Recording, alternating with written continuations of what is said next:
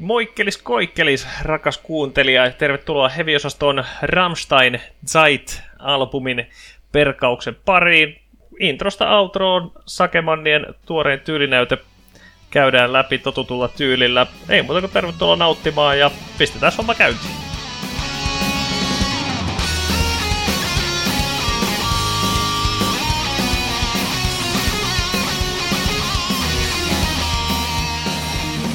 Ai ettien, että todennäköisesti kauden toisiksi menee jakso, ja mikä aihe meillä onkaan, tosiaan Rammstein tuuttas pitkäsoiton pihalle, ja sitä käydään läpi ihan perinteisellä porukalla, eli äänessä tänään risteilyisään tänne Arttu, ja mukana myös Jesse. No tervepä terve. Ja Jokke. Heissan. Ja Lauri. Halloo. Hano, guten Abend! Sieltä semmoinen reipas pikku Leverhosen poika. Kyllä. Sauerkrautsit siellä vielä suupielissä näköjään viimeiset jämät, että. Kyllä, kyllä. Bratwurstia ne kaipaan. Täällä on toimituksen Kugelschreibenit sauhuneet, kun ollaan mielipiteitämme Rammsteinin Zeit-albumista kirjattu, mutta sitä ennen kuitenkin otetaan pieni metakatsaus, mitä podille kuuluu, sitten ajankohtainen raastepöytä, totta kai toimituksen tuoremmat suositukset, ja sitten vielä pääpihvin jälkeen oletettavasti Rammstein-aiheinen Heavy Visa, jossa sinänsä nyt, jos muistan oikein, niin tilanne on, nyt jännitään enää sitä, että kuinka paljon minä voitan kauden kokonaisGP:n. Ei, mä oon itse asiassa vielä voitossa kiinni, koska jos tää on meidän kauden toisteksi viimeinen jakso, sä johdat mä 1 pisteellä, jos mä voitan tän ja seuraavan, ja sä jäät 0 kummastakin, niin mä voitan tän. Puhutaan nyt lähinnä varmaan teoreettisesta mahdollisuudesta. No älä nyt, minua ei ole tymäksi sanottu. Ei vielä. Juu, minä pidän ihan tyytyväisenä täällä perää kyllä, että. Jokkella on peli menetetty. Tämäkin peli. Mutta eihän sitä koskaan tiedä, jos vaikka tilanne on jännittävä, niin pelimestarihan voi repiä viimeiseen hevivisaan vielä ehkä tupla GP-pisteet. Oho. Mutta mennään asiaan. Täällä on toimituksella on vakaa aikomus vetää tää nyt aika tiiviisti purkkiin, joten pitemmittä puheitta mennään katsaukseen. Avataan vaikka palautteella. Eli meillä on yhteydessä Kormi Jonteroine, ja hänen palautteensa meille kuuluu näin. 15 jaksoa kuunneltu ja hyväksi havaittu. Jopa erinomaiseksi. Hyvä duuni jätkät. Nice. Strong. Löysin podcastin ja juurikin Rakasmetallipodcastin kautta. Kiitos Ylelle. Janne Hurmeen maininta useasti hieman hämmentänyt, sillä olettehan tietoisia, että Janne Hurmehan on aivan henkeä ja veren heavy-miehiä. Laulanut ikuisuuden heavyä muun muassa bändissään Human Temple, perustettu jo 98 ja ainakin 3 levyä tehnyt. Kannattaa tutustua, jos meloinen hard rock kiinnostaa. Ihan siis käypää kamaa. Nice, en kyllä ainakaan itse tiennyt moisesta yhteydestä ollenkaan. En minäkään, ja siis tässä kohtaa niin Janne Hurmetta kohtaa kokemani arvostus kasvaa vaan entisestään. Minä itse asiassa muistin hiukan, siis nyt kun Jontte ton sanoi, niin Nightwish julkaisi tämmöisen biografiakirjan tuossa 2000-luvun loppupuoliskolla, olisiko jo 2006-2007 jotain semmoista, ja siinä mä muistan, kun Emppu Vuorinen kertoili lyhyesti niin kuin käytin tämmöinen mini-elämän kerta kaikista ja tommosia niin muisteluja vuosien varrella, niin Empu muisteli, että et Janne Hurme pyysi sitä, niin kuin, että niin oli tarkoitus vissiin tehdä niin kuin kirjeestä, eikä tästä Janne Hurmeen niin kuin ultimaattisesta bangerista. Niin kuin tämmöinen niin kuin päivitetty versio, ja olisi tehnyt olla niin kuin rockimpi ja tollain, niin Empu pyydettiin sinne niin kuin osallistumaan siihen, ja se sinne vissiin niin kuin menikin niin kuin kuuntelemaan, että millaista meinattiin, mutta visiitti siinä porukassa oli ensimmäinen viimeinen, kun oli kuulemma ihan hirveätä humppaa.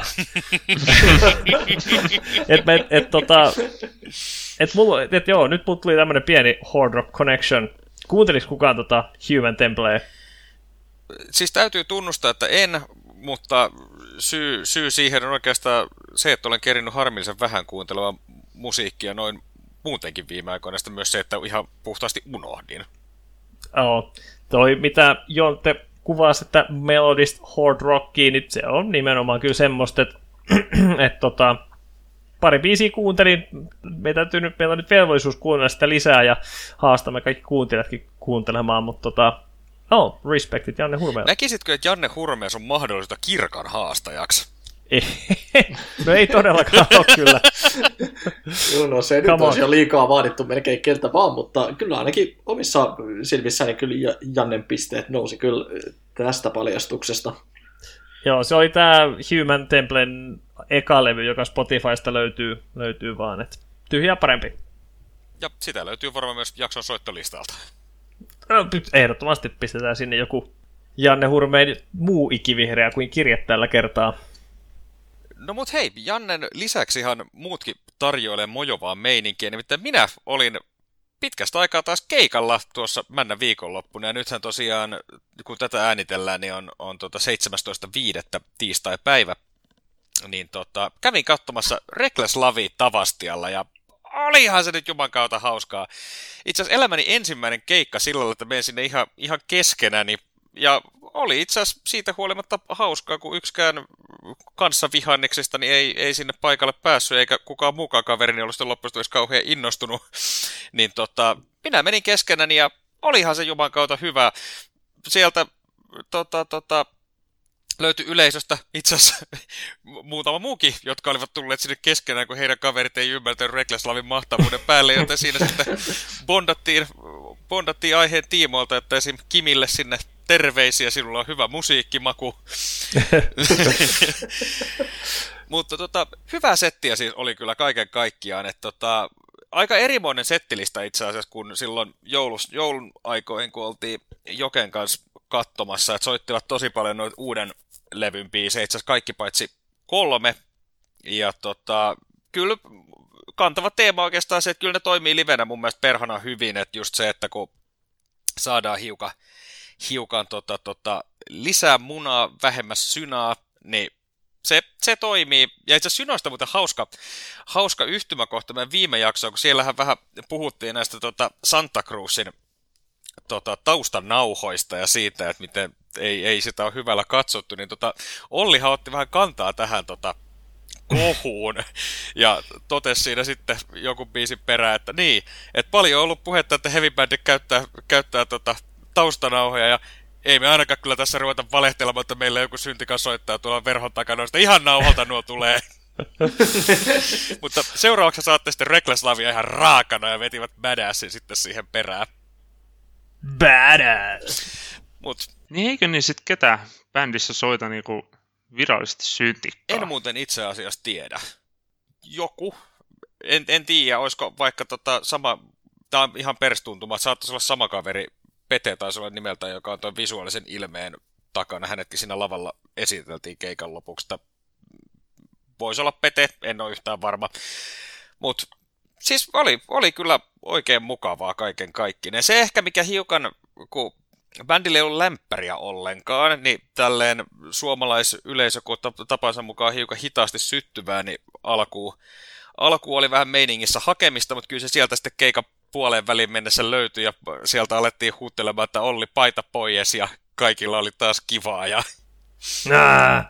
joo, mutta kyllä kaikesta päätelle kuulostaa kyllä muivalta keikalta, että tuossa mainitsitkin ennen joulua, kun käytiin pakkahuoneella Tampereella, missä Reckless Lovekin sitten illan päätti, niin kyllä siitä ei ainakin itselle semmoinen tosi hyvä fiilis keikan jälkeen ja haluan kyllä nähdä bändi uudestaankin livenä, että jos vaan olisi paikkakunnalla ollut nyt viikonloppuna, niin ehdottomasti olisin mukaan tullut, mutta kiva, että meidän nelikosta edes yksi pääsi sinne paikalle vähän Ollia ja kumppaneita moikkaamaan. Se oli. Mutta olihan se kivaa, mutta onhan meitä he muitakin ollut keikalla. Juu, kyllä. Aika sillä hetken mielijohteesta minä ja Mamsel snaipattiin alepiletit tuonne Ghostin keikalle täällä Tukholmassa. Eli ihan siis kultaiseen Glubeniin mentiin vapun aattona juhlistamaan messua ja pidin pientä tuommoista live-feediä tuolla Instagramista taas keikalta. Lämpärät oli vähän, tai niin, turhia. Twin Temple tekee semmoista, aika semmoista, vähän semmoista Diablo, mikä se oli Laurissa, Diablo Swing Orchestra just se, vähän semmoista samaa niinku kaavaa, semmoista niinku 50-60-luvun niinku amerikkalaista niinku iskelmää, mutta niinku satanistisilla niinku lyriikoilla, eli tai siis hyvinkin samanlainen bisnesidea kuin Ghostilla. Ihan niinku hauska vitsi, mutta niinku ei paljon enempää. Uncle Acid vissi niinku nosteessa oleva stoner-yhtye, mutta se nyt tulee jo siinä Gerren nimessäkin, ettei paljon kiinnosta. Ja Ghosti sitten, kyllä on se aika hyvä tuote, kyllä se niiden show ei siitä pääs mihinkään. Veti niinku, aika paljon, niinku, tai siis lähes pelkästään Meliora, Impera-ajan kamaa. Opukset kuultiin Ritual, helvetin hyvä tietysti, ja Infesti Sumamilta, Year Zero luonnollisesti, harmillisesti vaan. Sitten, mikä oli ihan hauskaa, niin tältä Kiss a Go-Goat EP:ltä vedettiin molemmat nämä huumorirallit, nimibiisi ja Marry on a Cross. Joo, ne on kyllä helvetin hauskoja meneviä, mutta siis hyvä show, mutta kyllä itsellä niinku latisti tulemaan ihan hitosti se, että niinku, en tiedä paleliko sormet vai mikä oli, mutta niinku porukka pysyi aika hyvin niinku kädet taskussa siinä ympärillä. Et propsit sille vaarille, siis 65 varmaan mittaris, kivipestyt farkut vedetty napaan asti ja Ghost E-paita syvällä siellä housun kauluksessa, mutta jumalauta siellä pappa veivasko kirkkokuorossa kaikki sanat ja sillä ei paljon pirusarvat laskenut niinku keikan aikana, niin kuin ei tietysti teilläkään. Hyvä vaari. Joo, kyllä. Jumittunut siihen. Joo, silloin oli meininki ja oli siellä muutamat niinku korpsepeit tai niinku papan korpsepeitit näkyy tollain. Mä olin siinä, niinku, siellä oli Golden Circle, niinku jokaisen kunnon kapitalistirokkarilla on keikoillaan ja me oltiin siinä sitten niinku rahvaa niinku aikaisia edes, mutta ihan helvetin lattea meininki kyllä, että niinku tyyli Kuorehammeri sai niinku porukkaa niinku vähän niinku vauhtia, mut ennen sitä niinku se meininki piti kyllä niinku rakentaa itse siihen. Näin se kyllä on, että vähän näiden molempien keikkakokemusten leimaa tämä sama, että lämpärit on yllättävän tärkeä osa keikkaa. Mitäs muuten hei se, soittivat varmaan tämän meidänkin raadin mielipiteitä jakaneen 20s-biisin, niin miten toimi? Eivät soittaneet. Oho! No niin, hyvä Lauri. Meillä on siis todistetusti oikein mielipide tässäkin asiassa. Mä itsekin sitä mieltä, että se on paska biisi. En tiedä, olisiko ehkä vaikea, kun siellä on niin paljon kaikkea pasunaa ja kuoroa. Että olisiko se vähän... voi olla ehkä todennäköisin selitys. Mutta joo, siitä ihan huolimatta. Joo, ihan helvetissä on bändihän niillähän on niinku 3 kitaristia, basso, 2 synat, rumpali ja Tobias, niin eikö nyt 9 sitten tullut, niin kyllä se niinku hyvin soi, ei siinä mitään, ja ihan sillai kitaristit otti vähän tai niinku vähän se oli sillai niinku jokainen niinku vuorolla oli valokeilas, että kitaristilla oli yksi niinku battle ja mitä venytti ihan niinku vähän turhan liian pitkään, sitten mä ajattelin, että ei hitto, että nämä niinku, okei, nämä selvästi niinku veivaa Pinnacle, oliko se nyt Pinnacle piti vai Kiriken niinku alkuriffiä, että et joo se nyt tulee ja nyt niinku veivaa siitä erilaisia versioita, mutta hitto te olette nyt tää Ruotsissa, niin veivatkaa nyt edes jotain vitun Final Countdownia, että ehkä tässä vähän hauska. No sitten sieltä lähti Final Countdownin riffi seuraavaksi. Niin. Mutta ei siinä, kyllä se oli vähän semmoinen niinku papa ja taustabändi, ja sitten taustabändillä annettiin sellaisia jämä niinku valokeila paloi sieltä, että no kyllä hieno show oli. Mutta näistä Ghost-keikkakokemuksista, mitä nyt on 3, Vakkenista, Yömyöhään, Metallican lämpärin ja tää, niin kyllä se Metallican lämpärin on ehkä ollut kaikkein niinku hauskin. Niinku mehän nähtiin se ihan helvetin kaukaa ja se oli lyhyempi ja tollain, mutta siellä kun meillä oli niin iso porukka siinä, niin, ja meillä oli virtaa toisin kuin siinä Vakkenin keikalla, niin se on ehkä kokemuksen paras, että siinä on ollut, niinku, tai se vaatii kyllä sen niin kuin olosuhteet siihen ympärille, että kyllä niin iso sitä keikkakokemusta tulee siitä, niin kuin, sieltä yleisöstä ja siitä sun ympäriltä sen lisäksi, mitä sieltä niin kuin lavat tulee. Kyllä, ehdottomasti näin. Ja toi voi itse asiassa olla yksi syy, miksi itse olen huomannut, että monesti oikeastaan parhaat tai parhaimpiin kuuluvat keikkakokemukset oikeastaan jossain vähän niin kuin pienemmissä paikoissa, että on vaikka just joku klubikeikka joltain keskikokoiselta bändiltä, että ne muutama sata ihmistä, ketkä tulee paikalle, on sitten kaikki oikeasti semmoisia ennäs tosi faneja, ketkä pystyy laulamaan jokaisen biisin niin kuin alusta loppuun siinä keikan aikana niin kuin bändin mukana, niin semmoisessa yleensä se paras fiilis on. Et sitten kun bändi kasvaa tiettyyn kokoluokkaan ja on isoja stadionkeikkoja ja muita, niin siellä on mikä tietenkin ihan yhtä lailla oikein sallittua, että on myös tämmöistä kasuaalimpaa fania, mutta ne ei ehkä heittäydy siihen keikkafiilikseen samalla tavalla. Niin toi on kyllä jännä, että toi lämpärit oli totakin tasoa. Et niin kuin Jenkkilässä just julkaistiin, että siellä niin kuin Ghostiin lämpää kuitenkin Mastodon. Kaalia karsinas menisi kyllä sekin. Niin, kyllä täytyy siis silleen niin kuin Mastodonin 2 kertaa Metallicaa lämpäämässä nähneenä, niin en mä tiedä. Niin, no lähinnä mä meinasin, että onhan noin vähän eri kokoluokkaa kuin toi mikä, Twin Temple ja Uncle Acid. Se on vähän eri. No joo. Joo, siis mä kyllä itse menisin Mastodoniin nykyään katsomaan mieluusti, että silloin kun mä oon bändin nähnyt, niin en ollut vielä niin syvällä skenessä, että en oikein heidän musiikkia arvostanut tai lähinnä ymmärtänyt, mutta tällainen pikkuhiljaa siihen syttyneenä, niin olisi kyllä kiva nähdä pojat joskus uudestaan, nyt kun musiikkia osaa vähän enemmän arvostaakin. Mutta juu, että vähän, jos vertaa tätä Artu mainitsemat 2 ekaa lämpäriä nyt Ruotsissa, niin Mastodon kyllä tässä meidän skenessä muutamaan napsua isompi nimi. Tää haistuu niinku savuna ilmaan, tää meidän napakkajakso. Oliko joku Ruisrockissa varmaan joku 2012-2013 mun kanssa, kun Mastodoni veti päälavalla tyyliin perjantai-iltapäivästä. Juu, siis sehän oli tyyli aloitti joskus just jo loppuiltapäivästä, että mehän taidettiin tulla silloin kesken keikan, tai ne oli just aloittanut ja me oltiin jossain porteilla ja tultiin sinne, että ne oli ihan niitä viikonloppu ensimmäisiä. Hitto, ei ollut kyllä paljon porukkaa siellä, ja se moshpitti, mikä aukesi siihen väljään porukkaa siinä niittylavan edes, niin hitto, se oli varmaan niinku 15 henkeä, ja se oli varmaan niinku 15 metriä leveä, siellä ei kyllä... Siellä ei mitään hirveästi niinku lähikontaktia tullut, siinä kun pehmeä siekas juoksi vaan ympäri, niin siinä kyllä oliko, koko viikonlopun mehut otettiin heti ekalla keikalla. Se oli niinku korona-ajan keikka 5 vuotta etukäteen. Joo, oli kyllä turvavälit siinä. Meillähän toimituksella nyt vähän tässä mietitään, että pitäisikö me katsoa Battle Beast Judas Priest -komboa vienyt kesäkuussa, niin nyt sitten on Helsingissä veivaa ja tollain, niin katsotaan, tuleeko siitä raportoitavaa.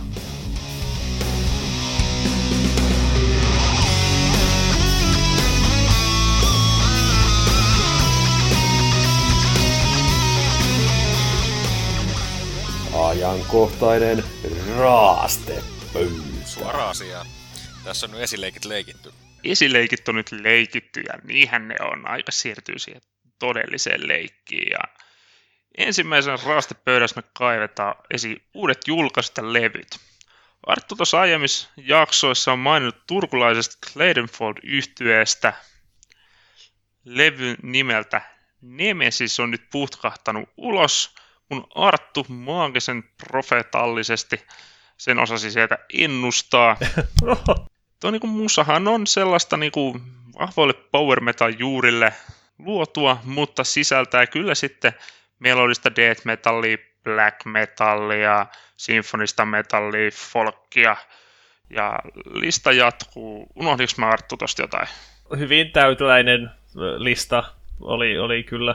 Ja erityismainintana etenkin se, että power-kohdissa niin kun sieltä tulee hyvin paljon sellaisia kamelot-henkisiä maneereita. Joo, mun mielestä musiikissakin on paljon yhtymäkohtia, siinä, ainakin siitä power-osastolla niin kamelotti ja se sinfoniosasto kyllä kanset.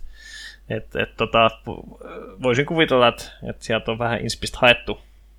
Välillä siinä kuulostaa myös mun korvaan ainakin Sonatakin. Joo. Mun täytyy sanoa, että toi Stone of Storms-sinkku, niin siis se on helvetin hyvä. Sen mä muistaakseni nostin jossain aiemmassa jaksossa. Ja siinä on kyllä niinku ihan niinku Song of the Year-aineesta melkein. Mutta muuten mä tähän levyyn vähän petyin, että se ei niinku jatka yhtä kovan linjalle. En mä oikeastaan, mä kuuntelin sen pari kertaa ja ei niinku sieltä positiivisessa mielessä jäänyt mieleen, kun noi sinkkubiisit, Chiara's Blessing ja Nemesis ja aiemmin mainittu. Mun tarvii sitä nyt vielä lisää kuunnella, koska siinä täytyy olla potentiaalia. Mutta niinku ei nyt mikään instant-klassikko omassa mielessä. No joo, onhan siinä tietyllä tapaa kyllä se vähän voisi olla hiotumpaa. Et hyvä musa, mutta kyllä siinä niinku välillä tulee sellainen fiilis, että tämä bändi on se 16-vuotias, ketä sitten ekaa kertaa hommi päästessään käyttää siinä ensimmäisen 5 minuutin aikana kaikki ne kikat, mitä se on internetistä oppinut.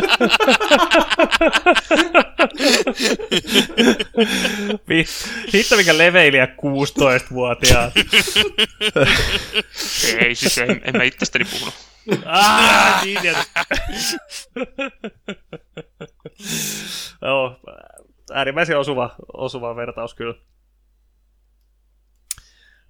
No sit, ei hitto siis, tätä asinsiltaa ei tarvitse edes niinku rakentaa, vaan sehän on siellä jo. Siis Camelotin nykyinen laulaja Tommi Karevik, hänen ja kavereittensa alkuperäinen tämmönen niinku broke-poveri. Tai siis jos mä sanoisin, että se on proge-metalli, niin se ei ole kyllä semmoista, mitä te ehkä sen kuuntelijat tai Lauri odotatte sen olevan, vaan semmoista niinku proge-poveria tekevä Seventh Wonder, jonka levyt on ikävästi hävinnyt Spotifysta melkein kaikki. Anyway, he on julkaissut pari sinkkuu, josta viimeisin The Light on hemmetin hyvä.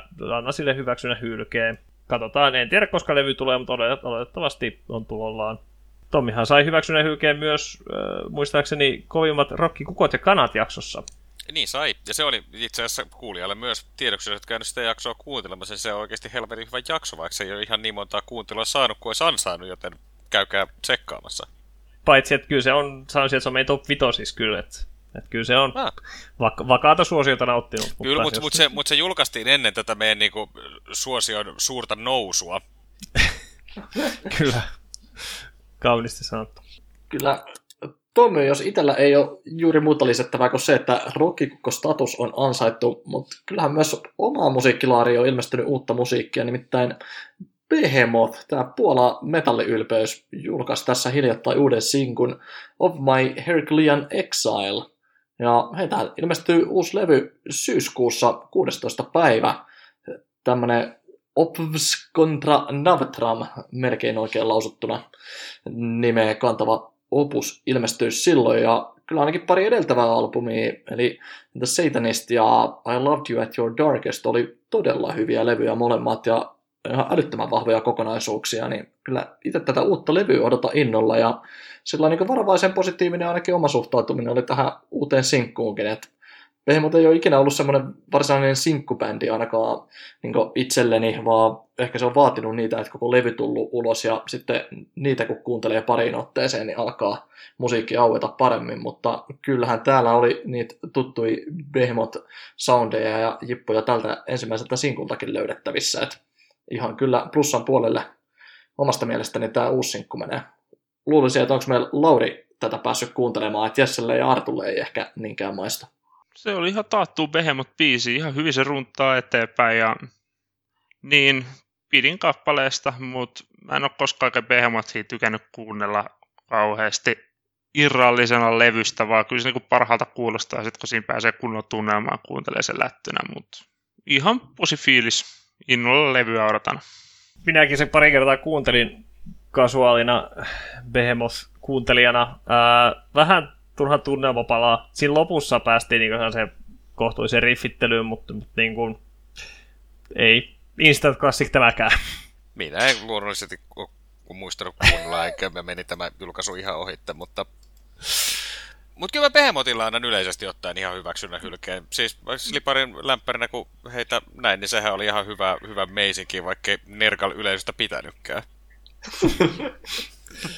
Nergal ei tykkää oikein mistään. Se on kyllä ihan totta. Therion julkaisi sinkun Litany of the Fallen, ja se ei ansaitsisi pitää se suurempaa mainintaa, mutta kaiken sen hypetyksen jälkeen, mitä heidän edellinen levy Leviathan Part 1, ja sieltä Song of the Year -nosto on saanut El Primer Sol, aivan ihanaa saadaan nyt tällä mainilla taas jakso soittolistalle jälleen kerran. Ja se on minä, joka tulee kasaamaan tämän jakson soittolistan, niin ai että. Pistä se 2 kertaa sinne. Minä pistän. Mut niin joo, tää sinkku ei ole kyllä samasta puusta veistetty, et ei ansaitsisi nostoa, mut kaiken sen hypetyksen jälkeen niinku se olisi huonoa journalismi mun mielestä, niin kuin, jos se jättäisi mainitsematta follow-upina tälle Leviathan Part 1:lle. Toivottavasti parempaa seuraa. No, toivomme ja uskomme myös. Kyllä. Koska he selvästi osaavat kuitenkin asiansa. No niin, ja kaikista uusista sinkuista tietysti kaikkein mojovin on Soilworkin uusi sinkku, ja sen kyllä se tuli uhkaus julkaista uusi levy elokuussa. Sinkkuja kantaa samaa nimeä kuin tuleva levy, eli Övergivenheten. Arttu, meidän svenska poikka, mitä se tarkoittaa ja miten se äänetään?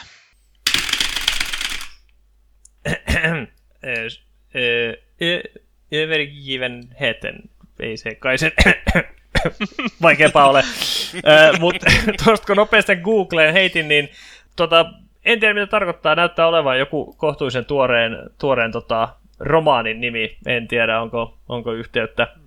Hylkäykseltä se vissiin vaikuttaa, mutta hylättyä tämä biisi ei saa, että se on ihan taattua soulwork-kamaa. Vanhan Nightflight-orkestrasta siihen vähän pulpahtanut faajavaihde on yhä mukana, Jesse approvaa. Kyllä. Ja kerta kaikkiaan ihan menevä soulwork-ralli. Ja se on hei kiva, jos toi saadaan vielä elokuussa ulos, koska etkö se jossain jaksossa sanonut, että tommoinen niinku keväinen kautta kesäinen keli on niinku kaikkein parasta aikaa kuunnella Göteborgin melodödöä. No näin se on. Juu, tätä kyllä itsekin ihan innolla aloin tätäkin odottamaan, koska kyllähän Solberg muutenkin maistuu, ja tämä oli kyllä aika semmoinen malliesimerkki semmoisesta hyvästä Solberg-sinkusta tai tämmöisestä tuoreimmasta Solberg-materiaalista, että hyvä tempo ja hyvä meininki ja semmoinen oikein niinku, no, tämmöinen kesäinen hyvän mielen Solberg-biisi, niin kyllähän semmoinen aina maistuu tähän, kun päivät pitenee ja aurinko alkaa enemmän lämmittää. Mä muuten itse asiassa tulipahan tässä just mieleen, että näkisin, että tässä voisi olla muuten ihan potentiaalia, jopa kolmoskauden ykkösjakso, jota perataan tämä Soilworkin uusi levy kokonaan läpi, koska me ei ole mitään Laurin levyjä ikinä perattu, ja tämä on niin kuin sanotaan ainoa semmoinen, missä olisi niin kuin mitään potentiaalia. Älä nyt, oli meillä Amorphis. No totta joo, muuten, se on Laurin bändi. Totta. Mutta meidän ehdotuksia silti pöydällä. Joo, en sano ei. Juttelinpa tuossa yhden vakiokuuntelijamme kanssa, joka ehdotti semmoista aihetta, että niinku keskustelu vaan, niinku, mistä bändistä löytyy eniten niinku leikkauspintaa kaikilta, että mitkä on niitä yhteisiä suosikkeja. Niin. Siis siinä voisi olla ainakin potentiaalinen jakso, ja se olisi varmaan helppo myös pitää tiiviinä. Aivan helvetin helppo. Olisiko se heavy-osaston Venn-diagrammi suullisena? No niin, kyllä sehän on helppo avata. Niin. Kyllä, joo, ihan hyvä biisi oli Soilworkilta. Jos puhutaan tuommoisista kokeneista kehäketuista, niin bändi nimeltä Altaria. Ja sen takia tämä nyt ansaitsee tulla tässä nostetuksi, koska mulla on nyt semmoinen fiilis, että eikö me Altriasta puhuttu nyt jokunen jakso sitten? Puhuttiin. En muista. Se on ihan Pokemon. No juu. Sekin taisi tulla mainituksi. Mutta joo, eli suomalainen tuollainen melodinen hard rock bändi. Me kuunneltiin varmaan Unchained the Rain kappaletta. Semmoinen on nyt kutina. Jos ei kuunneltu, niin tee se sinä kuuntelija ja kuuntele se kappale. Mutta siinä bändissä hän on soittanut aikoinaan Emppu Vuorinen ja Jarkko Ahola on mun mielestä jopa laulanut jollain levyllä. Ja, et on nimekkäitä musiikantteja nyt. Kilven Taage Laihoa siinä on niitä pisimpää ollut mikin varressa, ja he on nyt uuden Wisdom-sinkun pistäneet pihalle. Jatkavat aika perinteisen linjalla semmoista niinku melodista hard rockia sekin. Ihan mukiin menevä sinkku, mutta toivotaan nyt, että levyltä löytyy vähän bangerimpää matskua enempi, että ei tämäkään yksinään niinku kesää tee. Mutta siis uusien julkaisuiden lisäksi heavy metalli on saanut taas palstatilaa ihan valtakunnan mediassa, nimittäin tuossa, olisiko viime viikolla taisi olla, kun Helsingin Sanomat julkaisi oikein pitkän ja ansiokkaan artikkelin tästä Children of Bodoomin hajoamisesta ja siihen johtaneista syistä ja vähän niin kuin Aleksi Laihosta ihmisenä siitä, miten bändin jätkät häntä muisteli ja pistämme linkin tuonne show notesiin, että kannattaa käydä se lukemassa. Se vaatii tosin Helsingin Sanomien tilaajuuden, joten jos sinulla on semmoinen hyvä juttu ja jos ei, niin ota joku ilmainen kokeilu. Itse asiassa englanninkielinen artikkeli on ilmainen lukea. Jaa, no perhana, sekin vielä. No Juu. Voidaan pistää linkit vaikka molempiin versioihin, niin siitä saa jokainen sitten mieltymyksensä mukaan kuulijoista valita. Se on kyllä juuri näin. Sitä englanninkielistä linkkiä on jaettu tuolla kansainvälisessä metailmaassa jonkin verran, että kyllä tämä aihe edelleen koskettaa suurta hevikansaa. No juuri näin. Juuri näin. Kyllä siinä, ja mun mielestä se oli siis tosi laadukkaasti tehty artikkeli, ja just semmoinen niin kuin, siinä ei mässäilty Aleksin poismenolla, vaan että se oli selkeästi mun mielestä niin kuin hänen samaan aikaan niin kuin hänen muistoaan kunnioittain tehty, mutta sitten siinä kuitenkin käsiteltiin näitä niin kuin vaikeita aiheita ja sitä, että kuinka hän on toisaalta niin kuin siitä omasta jääräpäisyytään johtuen ollut sekä niin briljantti muusikko että vittumainen businesspartneri. Joo, oli kyllä niin kuin tosi hyvässä valossa tuotu kaikki asiat, että just se, että niin kuin tärkeä tai niinku bändi niinku taiteellinen johtaja, mutta kaikin puolin niinku vittumainen yhteistyökumppani, mutta kuitenkin heille niinku sekä niinku rakas ystävä että niinku joka yllättävän kärsivällisiä äijät kyllä oli, kun sitä niinku sekoilu luki, että millaista se on ollut, että millaista niinku millainen tuuliviiri, mikä siis kyllä niinku oli tiedossa, että aika tuuliviiri äijähän se on, mutta en ehkä odottanut, että ihan noin niin kuin raivostuttava yhteistyökumppani, mutta hänen kanssaan kuitenkin pitkälti 20 vuotta painettiin hommaa, että kyllä aina sai sen sitten toimimaan sen sirkuksen. Kyllä, tässä on kyllä tällä kertaa todella helppo yhtyä ja allekirjoittaa kyllä jokaiseen edellä mainituista, että ensinnäkin jutun kirjoittaneille Vesa Sireille kyllä erityismaininta, että oli todella hyvin kyllä kirjoitettu juttu, kuten Jesse tuossa pohjustikin. Että mun mielestä välittyi oikein semmoinen ote, että oli tosi niinku kunnioittava, että ei nimenomaan mässääty tällä Aleksin poismenolla, mutta kuitenkin pyrittiin objektiivisesti myös niitä ikävämpiäkin asioita esittelemään mahdollisimman monelta näkökannalta. Ja myös just se bändiläisten suhtautuminen oli mun mielestä myös niinku todella kiva lukea, että siitä huomasi, että asiat ei aina mennyt ihan putkeen ja oli vaikeita hetkiä, mutta totta kai, että heillekin Aleksi niinku rakas ystävä ja vaikuttanut todella suuresti jokaisen heidän elämään ja uraansa. Että semmoinen kaikesta huolimatta kunnioitus sitä Aleksin elämäntyötä kohtaan paistui sieltä myös läpi. Ja juurikin tämä, että ei se, mihin Arttu tuossa viittasi, että varsinaista uutta informaatiota sinänsä ei välttämättä siinä mielessä ollut, että kyllähän se tiedossa oli ainakin bändin fanien keskuudessa, että Aleksi ei missään nimessä se maailman helpoin persoona ollut niin kuin tällainen muiden bändiläisten kanssa toimiessa. Mutta kyllähän täältä sitten jotkut yksityiskohdat oli semmoisia, mitkä osittain pääsi yllättämään, että ei niin kuin tiennytkään, että siellä ihan niin laidasta laitaan sitten mentiin, ja että kuinka veitsenterällä se touhu oli jo ennen kuin julkisuuteen siitä vihiä enemmän saatiin. Mielenkiintoista oli myös lukea, mitä tuommoinen niin keskisuuri rockibändi niin tienaa, että kun heitä maksettiin sitä 4 000–8 000 € kuukausipalkkaa, niin kuin, se oli ihan hauska knoppi. Joo, se oli kyllä ihan mielenkiintoinen. Erityisesti se, että kun jossain kohtaa, kun Aleksi uhkasi taas kerran lähteä bändistä ja perusteli sitä sillä, että hän on niin kuin henkilökohtaisesti vararikossa, mikä ei vissiin pitänyt oikeastaan paikkaansa, ja se oli kyllä melkoista veoamista kaiken kaikkineen, mutta sekin vissiin oli vähän bändinpoikia harmittanut jossain kohtaa, kun Aleksi vähän omalla ilmoituksellansa nappasi äijien liksoista aika messevän siivun pois, ja vaikka samaan aikaan firma teki aika hyvää voittoa, niin voisi tietysti hiukan välejä hiertää. Tiedä sitten, mihin ne fyrkät on mennyt. Ehkä niihin myrkkyihin, mihin meni mieskin sitten. Mitä todennäköisemmin. Ja nopeisiin jenkkiautoihin. Niin. Ihan aitoa rockimeininkiä. Kyllä. Mietin sitä, kun rahasta puhuttiin. Mietin kanssa juuri sitä, kun on nähnyt samat jutut hänestä, että hänellä on muutama arvokkaampi keräilyauto, että että hänellä kuitenkin siitä musiikin tekemisestä varmaan niin kuitenkin kaikkien paksuin tilipussi on ollut kuitenkin bändistä. Et, ja kaikki varmaan parhaat niin sponssidiilit ja tommoset. Voisi kuvitella. Joo, kyllähän itselläkin jutun luettua, niin vähän semmoinen haikea fiilis ja surullinen fiilis tuli siinä mielessä, että taas ajatukset palas niihin hetkiin, kun tapahtumat oli tuoreita, että Aleksi oli nukkunut pois ja bändi oli muutenkin esillä, ja kyllähän tästä semmoinen pieni nostalginen fiilis itselläkin tuli, ja tuli taas lukutettua niitä parhaita podon klassikoita siinä sitten pari päivää, että kyllä se musiikki onneksi elää edelleen ja voi erittäin hyvin. Tarvitsee oikein, haluatko, että me pidetään pieni tauko? Kyllä, tässä voisi vähän käydä itseään kokoilemassa tuolla huoneen puolella. No, Lauri, vie meidät ristiinnaulittavaksi. Aleksin ylösnousemusta odottaessa käännetään katseet kohti toista ristiä, sillä hyvinkään Steel-festeissä joku sangen Never Heard, oletettavasti Blackkiss-bändi. White Death, suomalainen. Okei. Simo Häyhä, go!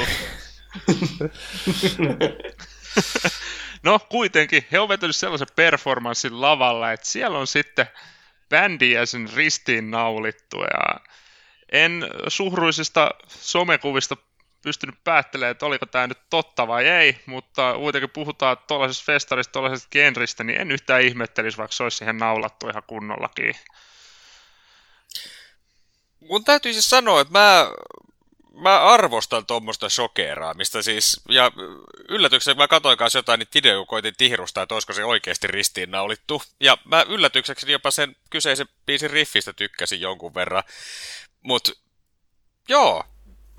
minä tykkään siitä, että rockissa välillä vähän sikaillaan ja shokeerataan, ja tässä kyllä onnistuttiin tekemään sitä, vaikka itsekin on kuitenkin aika paatunut, ja tykkään aika graafista asioista ja iljettävistä jutuista monista, mutta tää oli aika hyvin vedetty, onnistuitte shokeeraan minuakin. Mulla tuli ihan niinku hyvät flashbackit siitä, kun joskus, olisiko ollut 3. tai 4. luokalla sit katsottiin uskonnotunnilla video, missä sit Jeesus ristiinnautti, ja siinä niin kun näytettiin sit ihan pulppuavaa verta, ja Lauri poika pökräsi siellä keikkues tuolille.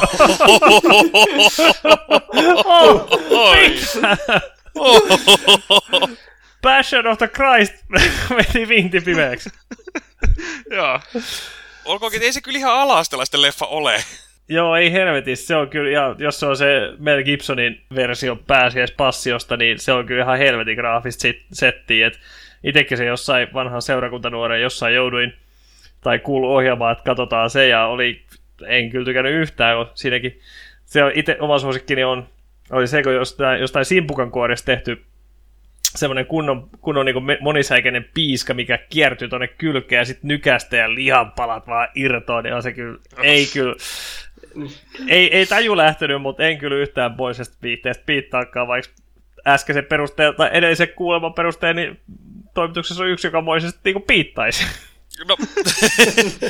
No sanotaan, että kyllä olen sen itsekin siis nähnyt, ja se on, täytyy sanoa, että en pidä kyllä kyseistä elokuvasta, se on vähän, se on ällöttävää, eikä sillä niin kuin hyvällä tavalla, ja ehkä vähän niin kuin tarpeettomasti väkivallalla mässäilevä. Joo, kyllä se itselläkin jossain kohtaa niin kuin raja menee, ja toisaalta sitten, että jos se on jossain elokuvassa tai muuten vaan videoformaatissa, niin se nyt vie asia erikseen, mutta sitten, että jos tuommoista niin ihan livenä keikalla olisi todistamassa, niin luulen, että menisi pikkasen kyllä omankin mukavuusalueen ulkopuolelle jo liikaa, että... Mut kiitos kuitenkin Steel Festille, joka sinkos Atsazelin ja Lord Satanakian maailmanmaineeseen, ja nyt tarvitsisi mennä tämmöisen loppukevennyksen tähän ruostepöytään.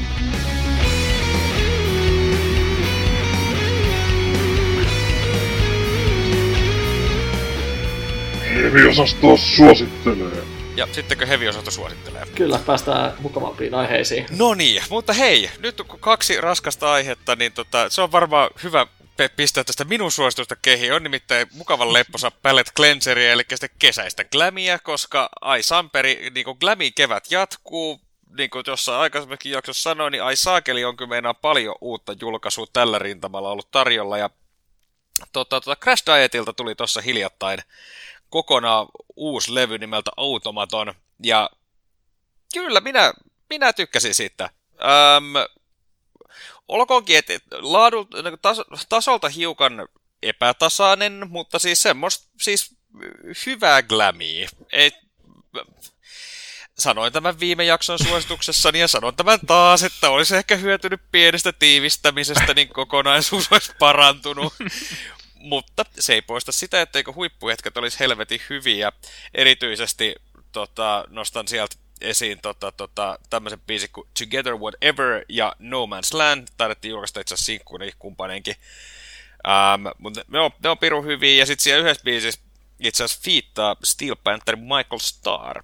En nyt muista, mikä se just se biisi oli, mutta kannattaa perehtyä ihan niinku koko läimäreeseen, mutta tässä saatte nyt pienen maistiaisen biistä Together Whatever. Aivan bangeri.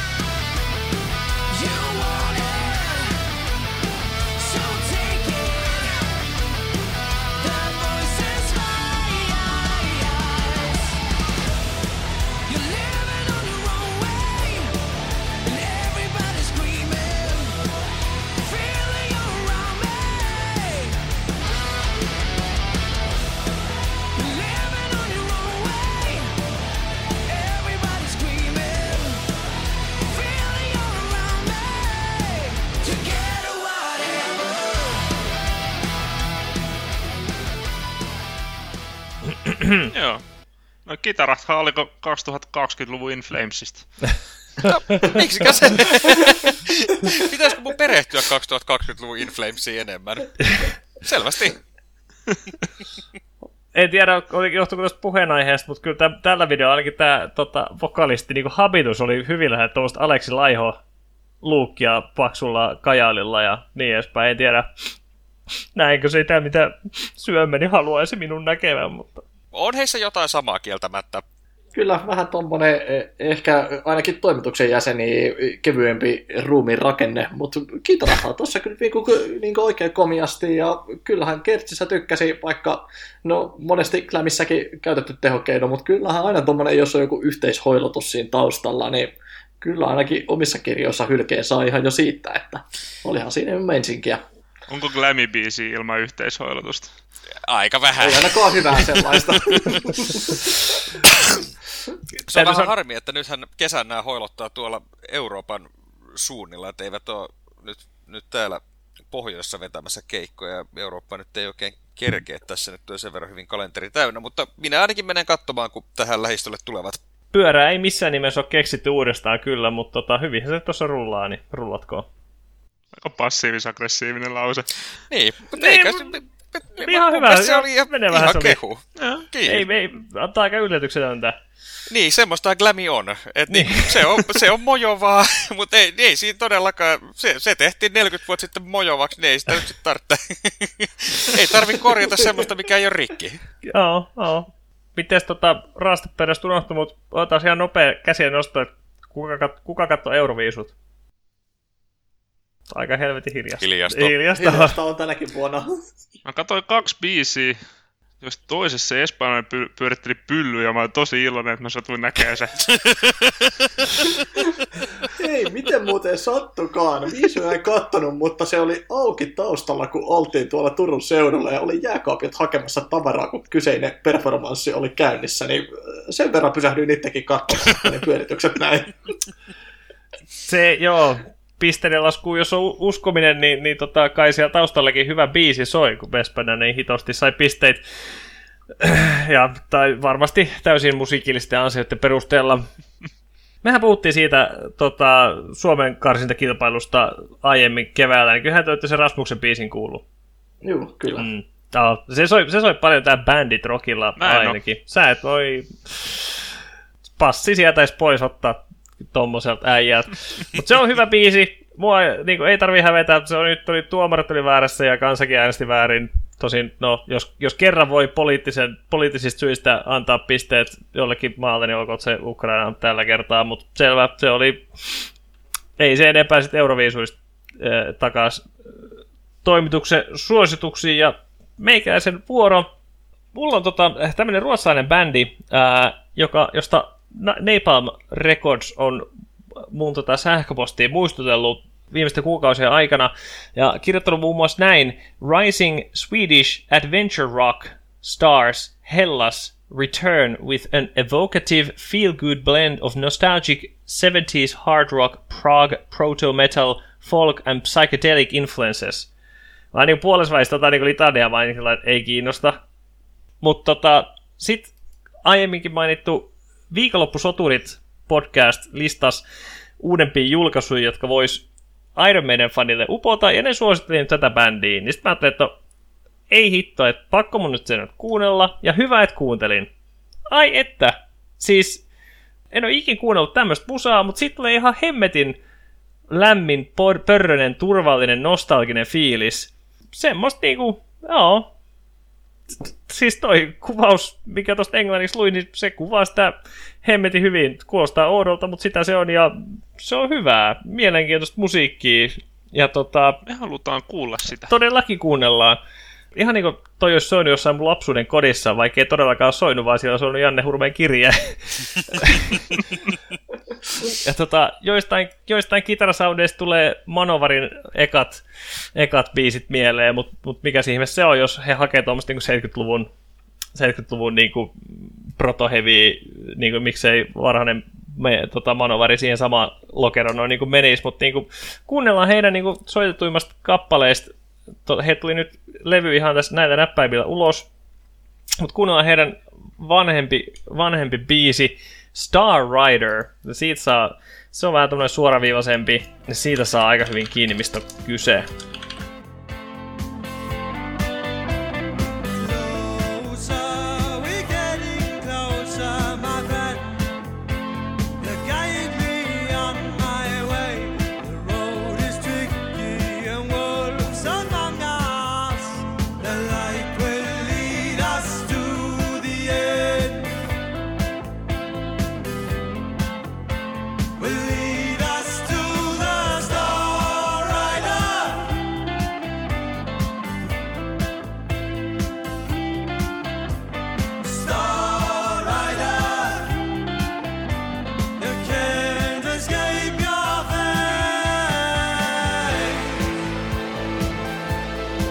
Tykkäsin. Niin mä. Tosi hyvää. Joo.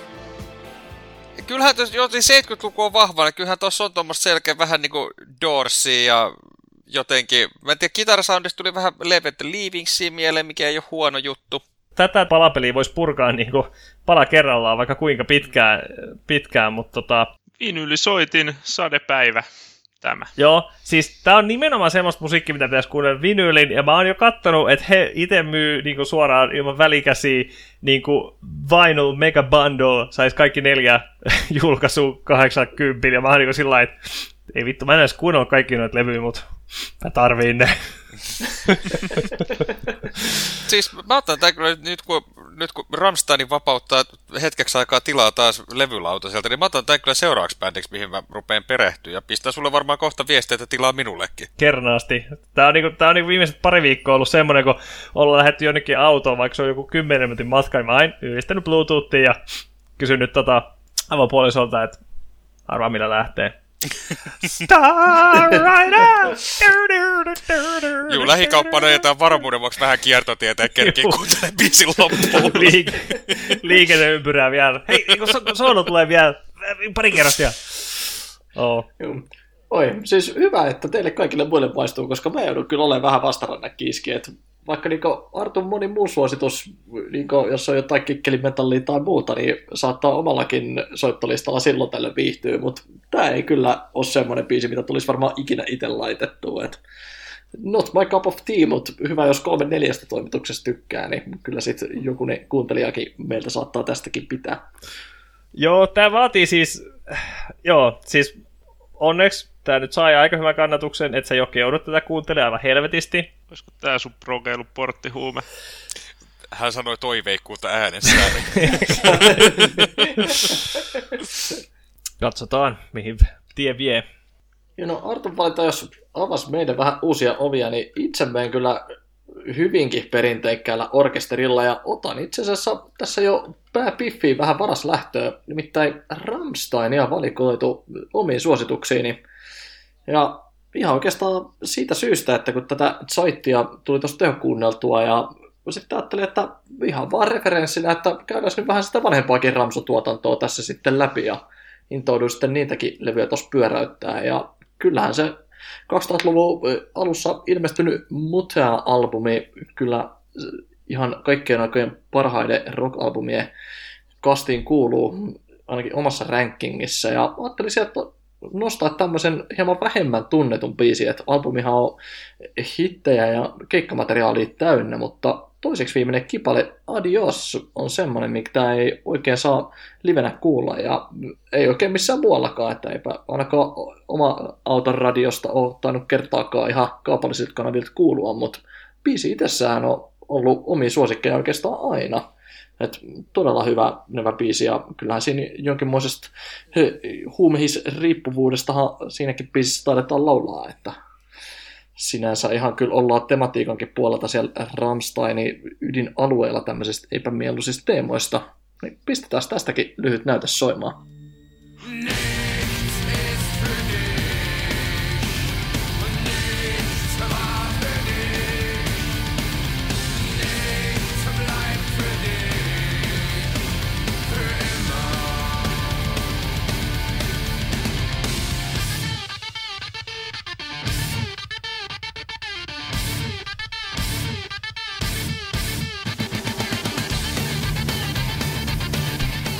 Mä olinkin unohtanut tämä biisi olemassa aivan täysin.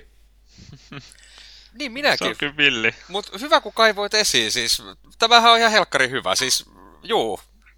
Siis saisivat soittaa livenä ja tämähän olisi aivan loistava keikan päätösralli. No oho.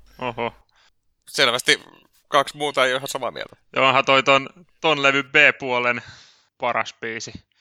Joo, kyllähän ne levy isommat hitit sille A-puolelle vahvasti profiloituu, että sitten vähemmän soitettuja kipaleita tällä B-puoliskolla, mutta ihan voi kyllä kokonaisuutena suositella ja eritoten tätäkin biisiä, että tai kun muutama otteeseen tuli pyöräytettyä, niin ihan ajattelin, että täytyy sitä vanhempaakin Ramsu-tuotantoa säännöllisemmin kyllä pyörittää. Itse tein sama. Toi on ne Arttu ja Jessikin. Kyllä. No vähän. Ei, Arttu ei ehtinyt. Hellaksa kuunteluun.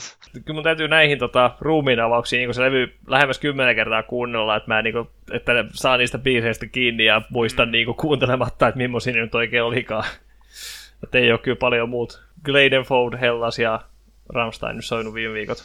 Sitten minä tuon pöytää sellaisen orkesterin kuin Miseration. Ja se tuskin kuulostaa kenenkään korvaan miltään, mutta kyseessä siis on viime jaksossakin hehkuttaminen Scar Symmetryn ex-laulaja Christian Alvenstamin yksi näistä lähinnä studioprokkiksista, joita hän tykkää viljellä. Ja tämä on sitten sellaista aika perinteisen tyylistä melodethia pienillä Blackish-vaikutteilla. Ja ai että oli kyllä hyvä kuunnella Christianin ääntä. Sekä Ördässä että Cleedissä näin pitkästä aikaa, ja tähän valikoin näytteeksi tämmöisen sinkun kuin Enuma Elish. En tiedä, mistä nimi tulee, mutta tämä edustaa vähän sitä tummempaa laittaa, joten jokke korvat hyrölle.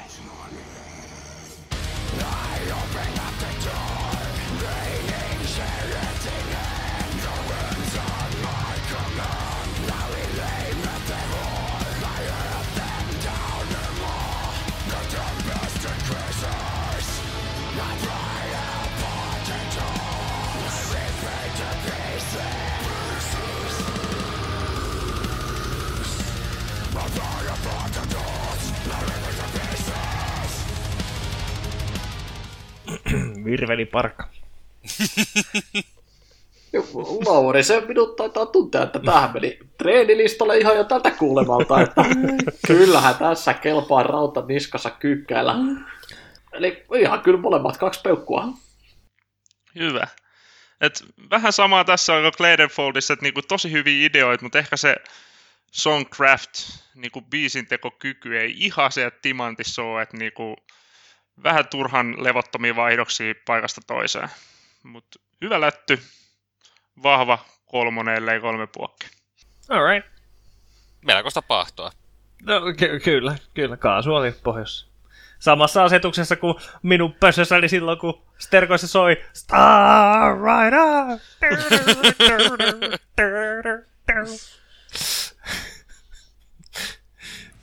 Mennäänkö pääpihviin? Mennään. Yeah.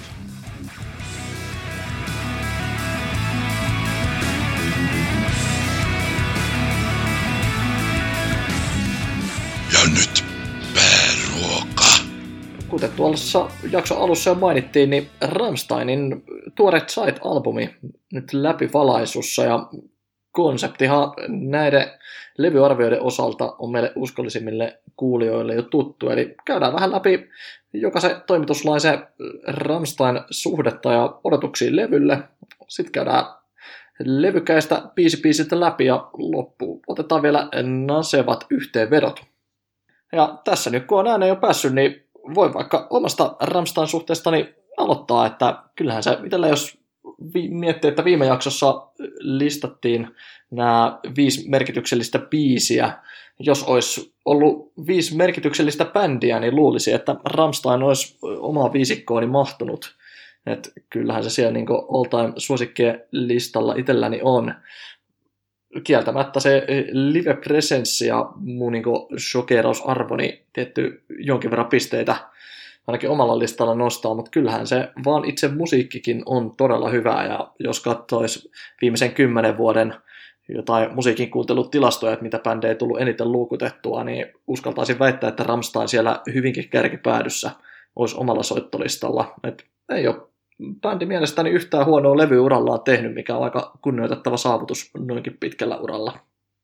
Ja etenkin toi edeltävä Untitled tai nimeämätön albumi, mikä heiltä ilmestyi tuossa pari vuotta sitten, niin se oli todella laadukas tekele ihan alusta loppuun, että kyllä ainakin omat odotukset tätä uutta Zeittiäkin kohtaa kyllä olivat sangen korkealla. Mun on helppo kyllä jatkaa tuossa Joken peräjunassa ja sanoa, että olen kaikesta aivan samaa mieltä, että kyllä mä itse ainakin Rammstein-faniksi tunnustaudun, ja viime jaksossa valkkasin sieltä yhden biisinkin listalle, niin on se siis ihan parhaita bändejä ikinä, ja myös semmoinen, että tässä on myös sivistysaspektia, että Rammstein on laajentanut minun saksan kielen sanavarastoini huomattavasti, että on niin kuin kielitaitoni kannalta Deutsch mit Drago, ja sitten Rammstein on kuitenkin ne niin kuin minun saksan kielen olennaisimmat oppikirjat.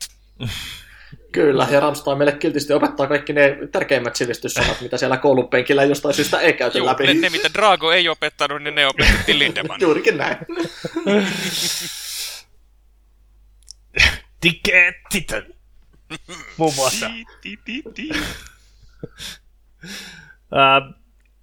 Itse en voi Rammstein-faniksi itseäni tituleerata, mutta siellä herkässä teiniässä kunnon punttiputkan stereoissa joku poltetut mutterit ja raisiraiset soi, että kyllä se siinä ympäristössä maistui, ja kaverin bemaris sitten vähän myöhemmin vielä lisää, ja arvostan hyvää musiikkia, silloin tällöin kuuntelen liven, hän tarjoaa kyllä sitä parasta currywurstia, että näkisin, että meidän ekskursio Juha Tapion ja Rammsteinin keikalle Provinssirockiin vuosia sitten, niin sitten kun päästään vihdoin ja viimein niin parhoja keikkoja listaamaan, niin se keikka on siellä kyllä aika korkealla.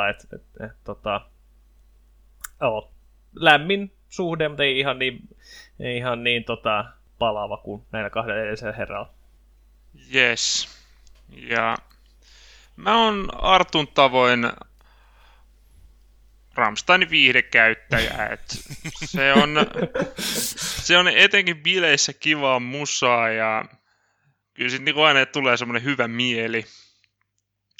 Mutta en mä sitä niinku suureksi suosikkibändiksi julista, vaikka se on kyllä ihan, saa kuitenkin niinku hyväksynnän hylkeen, että enimmäkseen Joken Jessen ansiosta sitä nyt tulee kuunneltua lähes joka kerta, kun heidän kanssaan revin olutta, ja en koskaan mukise. Et mukise, kun painetaan mukikaasua. Et kyllä niinku ekat ne tuo Rammsteinit, mitä on aikanaan kuunnellut, ne duhasti oli kyllä jo 8-vuotiaana meidän koppilevyllä siellä Jopen Ruonansuun pienen hiasen ja Tiktakin lopeta välissä. Moiseen seuraan päässyt kyllä. Sillä haipattiin kyllä meidät aina matsi. Et se kyllä soitettiin niin kuin aina ennen kuin lähdettiin kentällä. Ja F-junnut taistelukuntoon. Kyllä. Jos noit odotuksia tähän levyyn, niin mun täytyy sanoa, että on Liebes für alle dagen pitkän niinku siis 10 vuoden mittaisen tauon jälkeen, niin mä oon niinku Rammsteinin sillain niinku relevanttina bändinä niinku oikeastaan niinku pyyhkinyt listalta jo pois.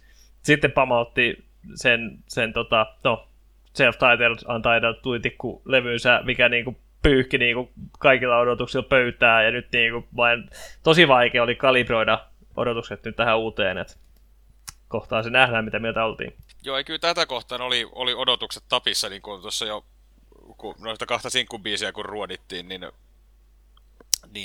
tulikin sanottua, mutta oli odotukset kyllä niin katossa, kun ne vaan voivat olla, ja lasikatto oli säpäleinä, ja varsinkin kun sitten zigzagkin, kun sieltä tuli, niin alkoi vaikuttaa siltä, että eiköhän tästä aika mojova tulee, ja se, että ne odotukset on vaikea lunastaa, katsotaan tosiaan, että onko tässä onnistuttu.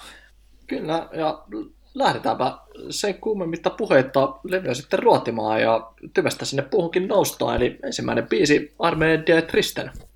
Tuosta Jesse, kun äänen pääsit, niin jatka nyt hyvää vauhtia. No minä jatkan, kun kerran äänihuulle tässä on verrytelty. Sehän oli aika semmoinen synkkä avaus siihen, ja vaikka vähän niin kuin semmoinen hidas ja junttaava. Mä niin kuin tykkäsin, mulla jäi siitä ehkä vähän semmoinen niin kuin odottava fiilis, että mihinkä tää tästä niin kuin lähtee, koska ehkä mulla oli hiukan sen nimikkobiisin perusteella semmoinen pelko perseessä, että mahtaako tää olla sitten kauhean niin kuin hidastemposta tunnelmointia, ja tää biisiä lähtee vähän samalla linjalla, mutta kyllä sieltä sitten kuitenkin ihan rehtien runtausta löytyy kanssa. Kyllä se aika jäljellä ottaa, ainakin omat fiilikset oli vähän samankaltaiset, että tämähän ei ollut mikään niin kuin samantien luulot pois ja luut kurkkuun avaus, vaan vähän semmoinen hidastemposempi, aika mahtipontinen, mutta kyllä se sitten niin biisi kasvoi koko ajan, ja kyllähän sitten aika jykevät commit-huudot siellä sitten tulee, kun biisi etenee, niin semmoinen niin tunnelman rakentaja ja tämmöinen niin tunnelmallisuuden luoja mun mielestä avaukseksi. Mm. Ehdottomasti näin. Mielenkiintoista tuota mieltä, koska niinku mulle tämä on niinku ehkä just sitä Rammsteinia, mistä mä tykkään kaikkeesta eniten. Tuollaista vähän niinku sotilaallista, tunnelmallista, kuitenkin runttaavaa. Se, siis tämä on mun lempibiisi. No niin, no, mutta se on mukava kuulla, että lähdettiin heti hyvällä liikkeelle. Mm. Joo, ja en tiedä, että ehkä olin liian varovainen tuossa niin omassa kommentoinnissani, että siis ehdottomasti itse tykkään biisistä, ja ihan siis, en tiedä, onko, ei välttämättä levyn paras biisi omassa kirjassani, mutta siis top 5 heittämällä, että paremmalle puoliskolle, ja siis on se oikeastaan top 3 hyvin todennäköisesti, mikäli näitä rankkaamaan alkaisi. Siis todella hyvä biisi, että itse ehkä peilasin sitä enemmän vaikka edeltävän levyn Deutschland-avaukseen, missä taas lähti huomattavasti menevämpi tämä tilutus siihen alkuun ja enemmän semmoinen luulot pois biisi, niin tämähän oli luonteeltaan tosi erilainen, mutta todella hyvä biisi ilman muuta ja todella semmoinen niin kuin mahtipontinen, ja siinä mielessä Rammsteinille kyllä tunnusomainen soundihan tässä tuli saman tien kyllä. On, ja mun mielestä siis levylle hyvä avaus, että mun mielestä tämä niin kuin just introa hyvin siihen levyn tunnelmaan, ja ehdottomasti niin kuin tykkään kanssa, että hyvä biisi oli, mutta juu, vähän vaan pelotti, että ei kai tämä ole niin kuin näin hidasta koko levy, mutta ei ole, ja mun mielestä just hyvä avaus. Joo, ja luulen, että tuohon tunnelmaan varmaan päästään palaamaan tässä kyllä vielä tätä analyysiä jatkettaessa, mutta kakkoskipaleen levyllähän olikin ensimmäisenä sinkkuna julkaistu nimikkokappale Zeit. No, siitähän me puhuttiin jo pari jaksoa sitten, kun se tuli, ja kyllä en tiedä, oliko jauhot vai siinä musiikkivideolla ollut ajan hiekka, joka meikäläisen lyötiin suuhun, mutta mä tykkäsin tästä kyllä aika hitosti, että sanoin silloin, että teos isolla teellä, ja on samaa mieltä edelleen, että niinku, ei ole mikään bilebiisi, mutta hautaudun näiden kitaravallien alle uudelleen ja uudelleen mielelläni. Joo, kyllä itsekin muistelen, että mitä silloin tuli sinkkujulkaisuun analysoitua, ja muistaakseni silloin jotenkin sanoin siihen suuntaan, että varmasti niin kuin levyllä toimii kokonaisuudessa paremmin, ja oli yllättävä ensimmäinen sinkkulohkaisu, ja juurikin tämmöinen niin kuin teoksena ja sävellyksenä erityisesti todella komea, ja ehdottomasti sen takana voi kyllä edelleenkin seistää, että kyllä jotenkin se sävellystyö kyllä vakuutti tässä, että ei missään nimessä ole semmoinen hyvän mielen menobiisi, mutta niin kuin musiikillisena teoksena kyllä todella vaikuttava, ja etenkin tuon Arve der Tristenin jälkeen, niin näinkin, että vähän ehkä semmoinen yllättävän hidastempoinen avaus levylle, mutta sopivat parina tosi hyvin yhteen siinä tunnelman luonnissa. Okei, toi on aika jännä, koska mulla tuli just sellainen fiilis, että niinku, nyt oli hyvä pumppi ja kaikki löpähti tuossa, kun tämä tuli heti kakkosena. Erikoinen paikka sinänsä. Et mä olisin odottanut tähän niinku jotain todella temmokasta ja kunnolla voimaa pöytään. No kyllä mä näen kanssa, että mistä toi tulee, mutta mä oon tässä kyllä tässä Joken kanssa samaa mieltä, että mun mielestä toi niinku Arve der Tristen oli, no niin kuin sanoin tuossa äskenkin, että tää oli hyvä johdatus levyn teemaan, niin mun mielestä se nimenomaan nämä on loistava kaksikko. Ja olen samaa mieltä siitä, että mitä veikattiinkin silloin jo etukäteen, että tämä toimii levyllä paremmin, ja näinhän se on, ja mun mielestä just uskomattoman, siis hieno biisi, ja videolla kyllä kans niinku kaikki ulokkeet pystyyn oli hyvä. Joo, että Zeittihan kun tosiaan biisinä analysoitiin pari jaksoa sitten, niin että voidaan siirtyäkin jo kolmoskipaleeseen samalla vauhdella. Että kolmas kappale Schwarz, niin se on ainakin itselle siinä mielessä yllätyksellinen, että jos pari ensimmäistäkin biisiä oli semmoisia tosi tunnelmallisia, Zeit muutenkin vähän tämmöinen hitaampi, ei mikään bilemenobiisi, ja sitten ajattelee, että no nyt kolmannessa sitten vedetään niin kuin nupit kaakkoon ja painetaan kaasupolinta, ja se oli, Rammstein pääsi jälleen kerran yllättämään, että se oli ihan toiseen suuntaan, että vedettiin siitä varovaiselta pintakaasulta niin kuin jarrupohjaa vielä siitäkin, että, ja hidasteltiin tämmöiseen niin kuin hyvinkin tunnelmalliseen ja hitaampaan kappaleeseen, että mikä pääsi ainakin itteni kyllä yllättämään.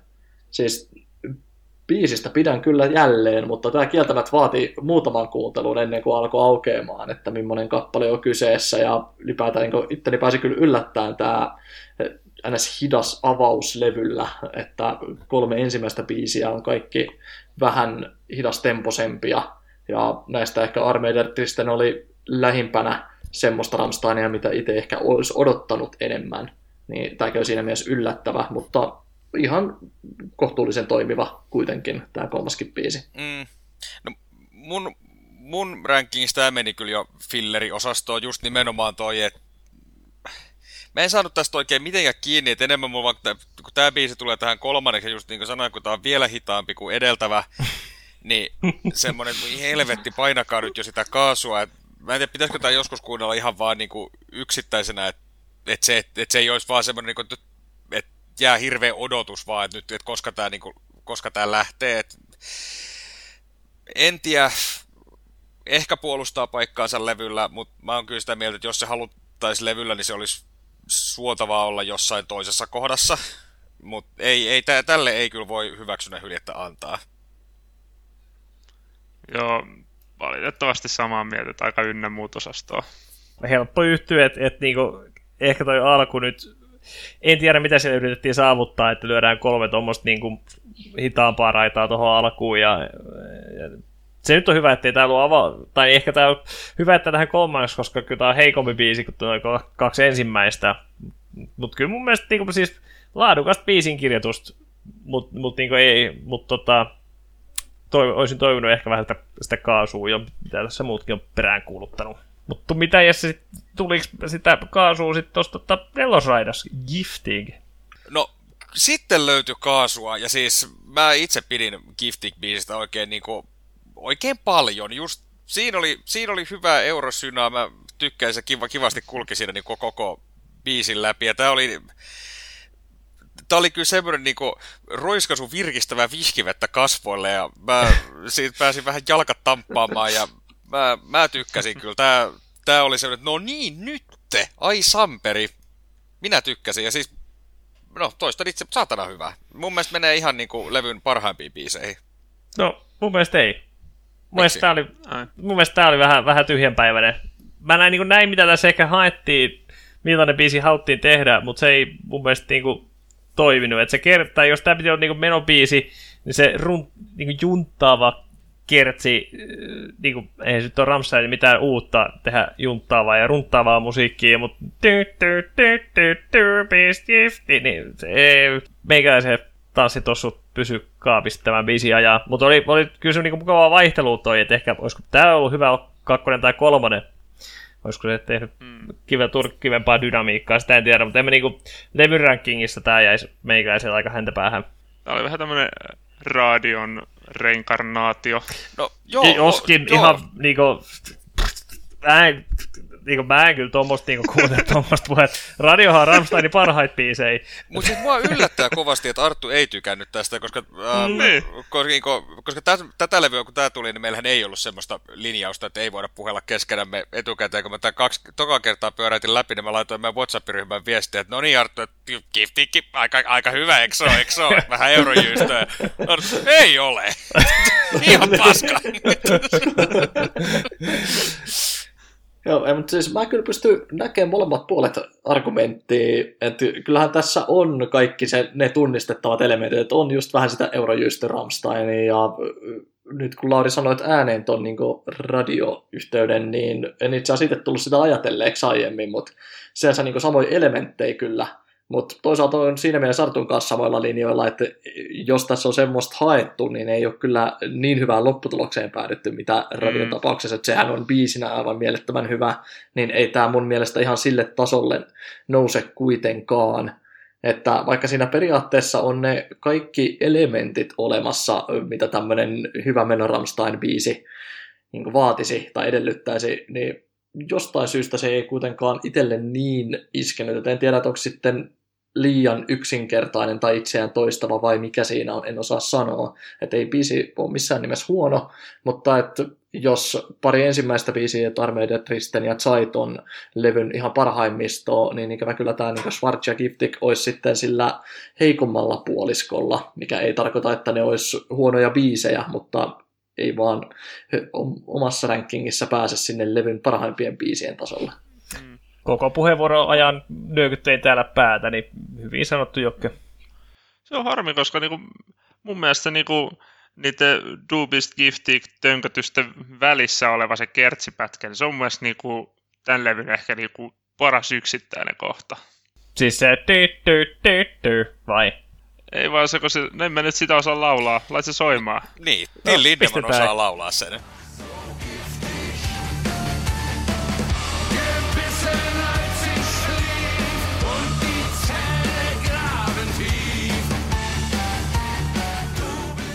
Toi kohta. Joo, mä nyt pelaan tässä varmaan niinku molemmille joukkueille, koska nyt voi kyllä taas Laurin kanssa olla ihan samaa mieltä, että kyllähän toi nimenomaan yksittäisen kohtana taas on todella toimiva ja semmoinenkin niinku, semmoista äänes väkevää tillikkaa.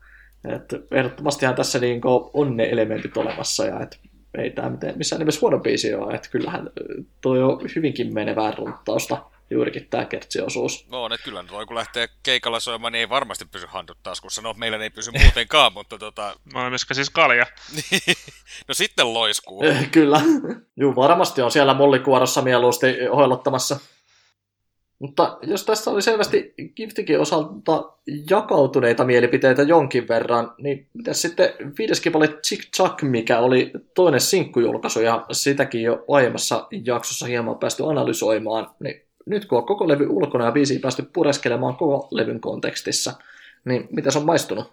Tässähän edustavalla tavalla yhdistyy bändin huumori ja sitten tämä niinku menevämmän osaston osaaminen. Et mun mielestä tämä on ihan, siis Rammstein-menobiisinä, niinku siinä kategoriassa tämä ei mitenkään loistaa, mutta kun tämä kategoria taas loistaa poissaolollaan tällä levyllä, kiitos. Yksi hymähdys, niin lajinsa edustajana niin kuin puolustaa paikkaansa tällä levyllä, että hyvä, hauska biisi, ainakin tämän levyn kontekstissa. Joo, siis ehdottomasti, ja mä pidin Chick Chuckilta kovasti, niin kuin sanoin, tykkää häröistä jutuista, tässä sitä piisaa, ja kun vielä tykkäsin edellistäkin biisistä, niin tämähän vaan niin kuin vääntää kaasua lisää, niin tässä kohtaa mulla alkoi usko palautua levyä, että hyvä tästä on tulossa, ja kyllä mä tykkään Chick Chuckista. Erittäin hyvä. Kyllä, ja Tässä oikeastaan itsekin samalla linjoilla, että jos Giftekissä oli ne niin Ramsu Menobiisi-elementit jo vähintään olemassa, niin kyllä ne tässä osui niin hyvinkin tuttuihin uomiinsa mun mielestä. Että ihan jos niin viime levyltä mietin, vaikka Auslander tuli tietynlaisena verrokkina, että vaikka erilaisia biisejä, mutta kuitenkin semmoinen niin hyvän hengen menobiisi, vaikka ei tyyliltään samanlaisia ollutkaan, niin kyllä itse tykkäsin tästä kuitenkin kovasti, että kyllähän tämä on juuri sitä ns. Humoristista hyvän menon ja hyvän mielen Let's Go Rammstein-osastoa selvästi. Ja oikein mallisuoritus kyllä semmosesta, että ihan siis biisinä todella hyvä ja mukavasti taas tuonut ton Giftekin kanssa kaasua ton ensimmäisen 3 biisin vähän hitaamman temmon jälkeen. Kyllä, samaa mieltä, että hyvä menobiisi, todella hyvä kertsi, taisin sanoa jo viime. Kyllä, ehdottomasti. Jaksossa. Ja tämmöinen niinku hauska knoppi nyt, kun Jokka säkin mainitsit, että sä kuuntelit Mutteria, niin mä kuuntelin Mutteria, ja vaikka Z-kirja nyt ei ole hirveän trendikäs tällä hetkellä, niin se toinen Z-biisi sieltä. Zwitter. Oh. Niin se kasvattaa aika samalla tavalla kertosäkeä kuin Zigzag. Se on muuten ihan totta. Mm. Et hetken jopa luulee, että kuuntelin samaa biisiä. Kuulijoille tiedokset, Zwitter tarkoittaa hermafrodiittia, eli 2 neuvoista.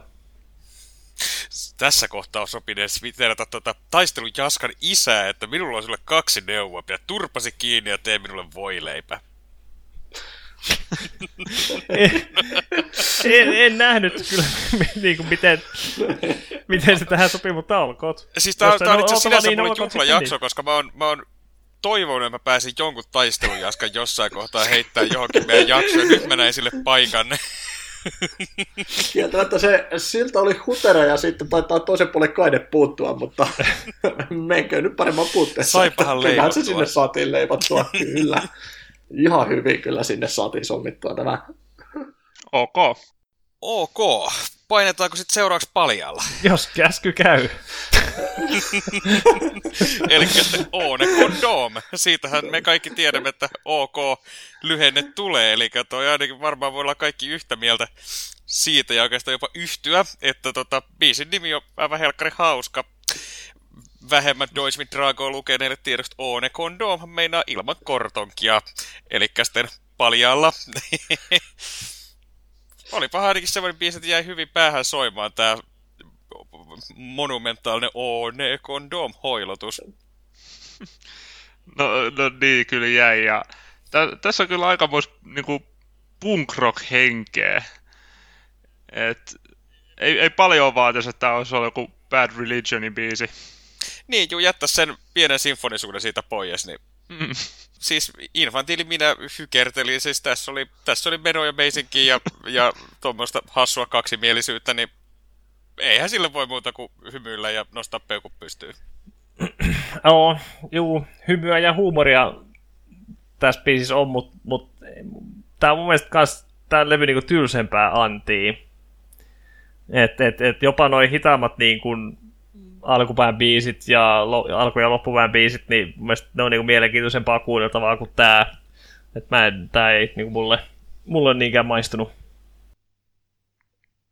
Joo, itse luulen, että on taas vähän jossain siellä välimaastossa, että arvasti kyllä kovasti tätä sananleikittelyä, tiettyä huumoriarvoa ja semmoista musiikillista yllätyksellisyyttä, mitä tässä oli, että oli sitä sinfonia-osuutta ja naiskuoroa taustalla, mutta sitten juurikin tämä Lauri mainitseva tämmöinen tietty punk-rock-henkisyys kyllä paisto monissa kohdin myös läpi, että sange mielenkiintoinen pari yhdistää toisiinsa mun mielestä, että harvemmin kuulee.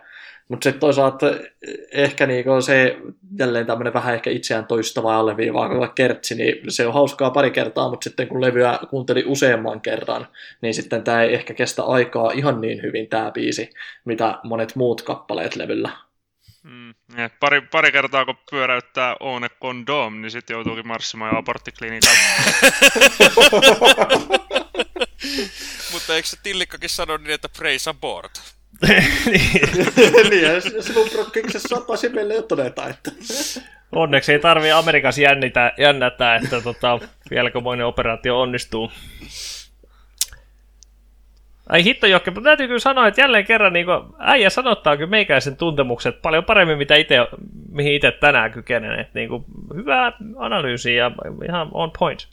Saan nyt nähdä, että oliko millainen jinksi nyt tämä, että menee aivan lukkoon moisesta. En nyt keksinyt mitään vittua aasinsiltaa tuohon, toivottavasti Lauri tulee ja pelastaa. Eli menit lukkoon. Kyllä. No me aika lukkoon menen kyllä minäkin, kun mainit rän, niin avaan, että niinku ei. Onhan tää nyt aika hidas ja tylsä biisi. Joo, no se oli balladi Rammstein-tyyliin. Mutta vähän ehkä vaikea just saada otetta sillä, että siis kyllähän sekin sinänsä sävellystyönä ihan ok, mutta ei ehkä ihan niin hieno sävellys, mitä taas levyn alkupuolella olleet. Ja sitten, että toki Rammstein on tehnyt paljon hyviä balladeja tai balladiomaisia biisejä, tai vaikka niinku Raisen niinku päättäjäkaksikosta saatiin todeta, mutta ei tämä sinne ihan heidän parhaimpiin balladiosaston kipaleisiin kuitenkaan mun mielestä ihan yllä. No ei yllä, ei. Että kyllä mä oon pyöräyttänyt tämän levyn nyt jonkun ainakin 10 kertaa läpi, ja mun muistiinpanossa lukee tämän biisin osalta, että en muista oikein mitään. No vähän sama. Että jos Schwarz oli filleri, niin tämä oli vielä enemmän filleri. Että ei, ihan turha biisi ikävä kyllä. Täällä on kyllä kovin kilpailijoita tällä levyllä, että niinku hitaampien biisien suhteen, mutta kyllä mä löydän kyllä tästä niinku ihan hyviäkin puolia, että varsinkin toi niinku post-chorus kertsin jälkeinen, niinku, mikäköhän soitin, Jousi soitin, se vetää sen kauniin melodian siihen perään, ja mun mielestä se on kyllä ihan kaunis kappale, mutta tämä levy on täynnä biisejä, niinku hitaampia biisejä, jossa säkeistöt on vähän ereisiä ja sitten ladataan niinku dramaattinen kertsi, mikä tietysti ei ole mikään niinku vallankumouksellinen resepti, mutta se vähän on niinku ylikäytetty tällä albumilla, tämä kaava. Joo, niin Jouset itse asiassa mä tuossa fundeerasin kanssa, että se on varmaan todennäköisesti joku sähköviulu tai sitten se on ihan vaan synä, mikä imitoi. Joo. Vähän kanssa yritin arvuutella, että mikä hitto, miksi se kuulostaa tuolta. Ja, mutta kyllähän tässä niin huomaa, että tämmöisestä vähän totutumpaa, hitaammasta yleistemmosta ja tämmöisestä tietysti suureellisuudesta, että on selvästi haettu niin omanlaistaan tunnelmaa ja soundia. Ja toisessa biisissä se onnistuu todella hyvin ja sitten toisessa se jää vähän kädenlämpöisemmäksi, mitä ehkä tämä kyseinen mainiträinen sitten edustaa. Mutta tämän jälkeen seuraavakin paljon Angst, niin sehän onkin sitten taas semmoista perinteisempää kuin on vanhan liiton runttaus Rammsteinia. Ja itse olin alkuun ekaa kertaa kuulijassa, mietin vähän, että hetkinen, tykkääkö biisistä vai en, mutta sitten toisella biisinkin kerralla ajattelin, että no kyllähän minä tästä tykkään, ja kolmannellahan se vaistui sitten jo oikein hyvin, että varsinkin tämä riffi on biisissä mun mielestä ihan mielettömän hyvä. Ja Rammsteinhan on aina osannut tehdä todella ns-yksinkertaisia, mutta mielettömän hyvältä kuulostavia ja tarttuvia riffejä. Niin mun mielestä tässä on kyllä malliesimerkki semmosesta. Että todella hyvä. Ja etenkin kun näin musiikkivideo, mikä julkaistiin samoihin aikoihin levyn kanssa, niin se on tästä kans hyvin vaikuttava. Että jos ette ole kattonut, niin se kannattaa ehdottomasti kyllä kurkata tuohon biisin kylkeen. Aivan helvetin erikoinen, aivan helvetin hieno. Kyllä niinku, hittonen panostaa kyllä siihen taiteen lajiin niinku. Ne on ihan omassa luokassaan kyllä niiden kanssa. Niin kuin kaikki videot, mitä niin kuin täältä ja edelliseltä levyltä tullut, niin aikamoisia teoksia omassa lajissaan.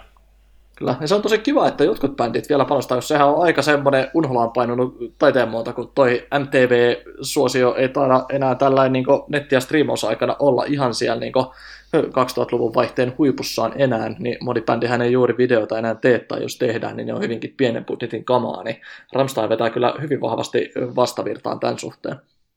Niissä on aina niin kuin joku idea, ja ne on kaikki tosi erilaisia, mutta toisaalta tunnistettavasti Rammsteinia. Mikäköhän siinä on, kun mulle se idea ei läheskään aina aukea. Joo, mutta tämä on kyllä kans mojava biisi. Et, kyllä tässä niinku tietyssä kohtaa vähän yllättävästi hidastellaan, mutta kyllä niinku toi kertossa on kultaa ja Riffi sitäkin suurempaa kultaa. Et kyllä mä Jokke on sun jäljellä. Tosin en tiedä, mitä ala-asteen opettaja enää sanoo, onko kehtaavat sanoa, että kuka pelkää mustaa miestä, koska mä oon ymmärtänyt, että lapset leikkii nykyään kuka pelkää mustekalaa. Ai semmoiseksi se on muuttunut. Kyllä. Joo, tästä on jokunen vuosi tainnut olla siitä, kun me ollaan ala-aste pihalla leikitty, ja silloin se oli kyllä ihan tämä originaali saksalainen versio. Tai ehkä se on hyvä, että kehitys kehittyy tässäkin asiassa, mutta pitäisikö meidän ottaa tästä oikein ääninäyte, kun tuota Riffiä ja Kertsiäkin tässä otetaan ollaan, niin vähän päästy hekuttaa. Jos Riffiä tarkoittaa sitä Kertsin jälkeistä Riffiä, niin se on mun ihan levyn niin suosikkikohtia. Niin. Kyllähän tämä on niin ehdottomasti levyn tykein Riffi. Noniin, sit puhutaan samasta asiasta ja pidetään huoli, että kuulijakin pääsee kartalle. Ja tätä on muuten hyvä ärjyä myös livenä. Varmasti.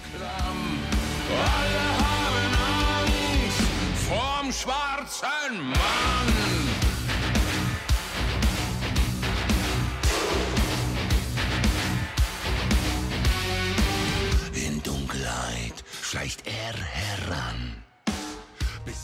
Pelataanko siellä sitten pitissä, kuka pelkää mustaa miestä? For schwarzen Mann! Niin kyllä se riffi tuli tuossa, on itse asiassa siinä biisin alussakin, mutta ai hitto, tää on kyllä, tää on vittu hyvää Rammsteinia. Ihan julmetun hyvä. Todella hyvä, että kyllä tuossa saa niskansa todella jumiin ton tahtiin hytkyessä, että todella iskevää. On, ja tulipa muuten semmoinen mieleen tässä nyt, kun tästä videoa uudestaan katsottiin, niin siis tuossa on vähän Slipknot-fiilistä. Totta. Värit, maskit ja rastat. Niin. Kyllä. Visuaalisesti oikein vaikuttava ja siis todella semmoinen vanhan liiton Rammstein-meininki. Tulee kiitelle mieleen ihan se niinku alkupään tämmöinen noje Deutsche Härte-soundi ja siihen liittyvä meininki. Että tämä oli kyllä hyvinkin semmoinen brutaalin oloinen. Kyllä. Toi niinku riffi ja äänimaailma. Kyllä. Ainakin omalta omasta puolesta niin voin kyllä julistaa tämän itse asiassa levyn parhaaksi biisiksi. Hyvin lähellä sitä. No, itse en ole noita biisin niin paremmuusjärjestystä ehtinyt kyllä miettimään, mutta siis varmasti olisi ihan siellä kärkipäässä omallakin listalla. Joo, ainakin menobiiseistä paras. Mutta miten sitten siirrytään ihonväristä, pysytään ihmiskehon ihanuuksissa, mutta sitten mennään Dicke Titan. Elikkä sitten komia keuhkot. Kyllä. Pulleat purjeet. On jopa kyllä. On pulleita purjetta. Sehän lähtee semmoisella aika hauskalla Oktoberfest-heikisellä torvihumpalla liikenteeseen ja vähän saakeli hauska.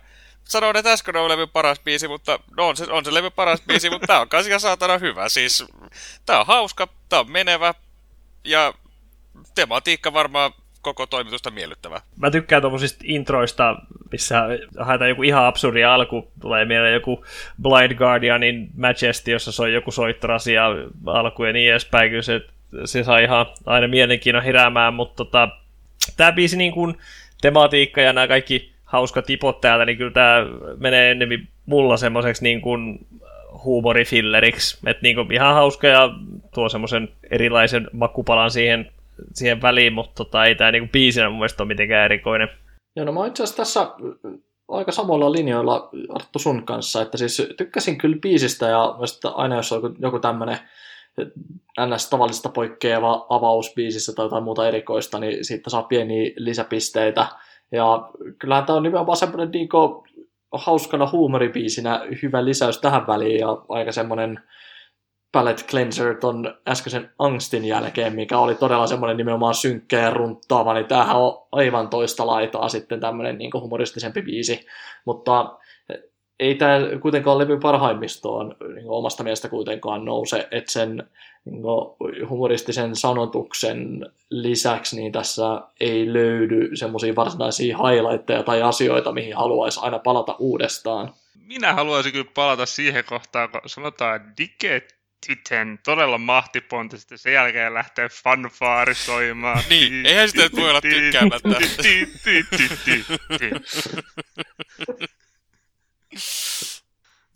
Ja minusta tämä on ollut sen verran hauska vitsi, että mä oon kestänyt renkutustakin. Okei, mun on pakko Lauri myötänä, että siis onhan se Mä kuuntelin sitä tässä taustalla, ja onhan tää nyt ihan helvetin hauska kohta, ei sit mihinkään pääse. Pitäisikö nyt sekin nopeasti soittaa? Pistetään soimaan. Mitäkään löytyy jo kirjoittaa kuutiketittä. Ai. Parasta saksalaista siitä löytyy. Pistetään nyt varmoiksi Rammstein tohon hakusanaan mukaan. No YouTubesta kun haeskellaan, niin ei sieltä nyt... No siellä se on mulle purjeet.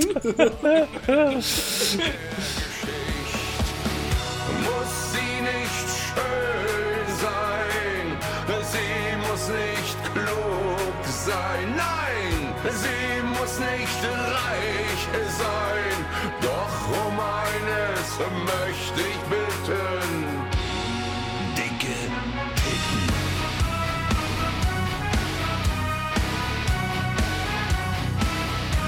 Pitten.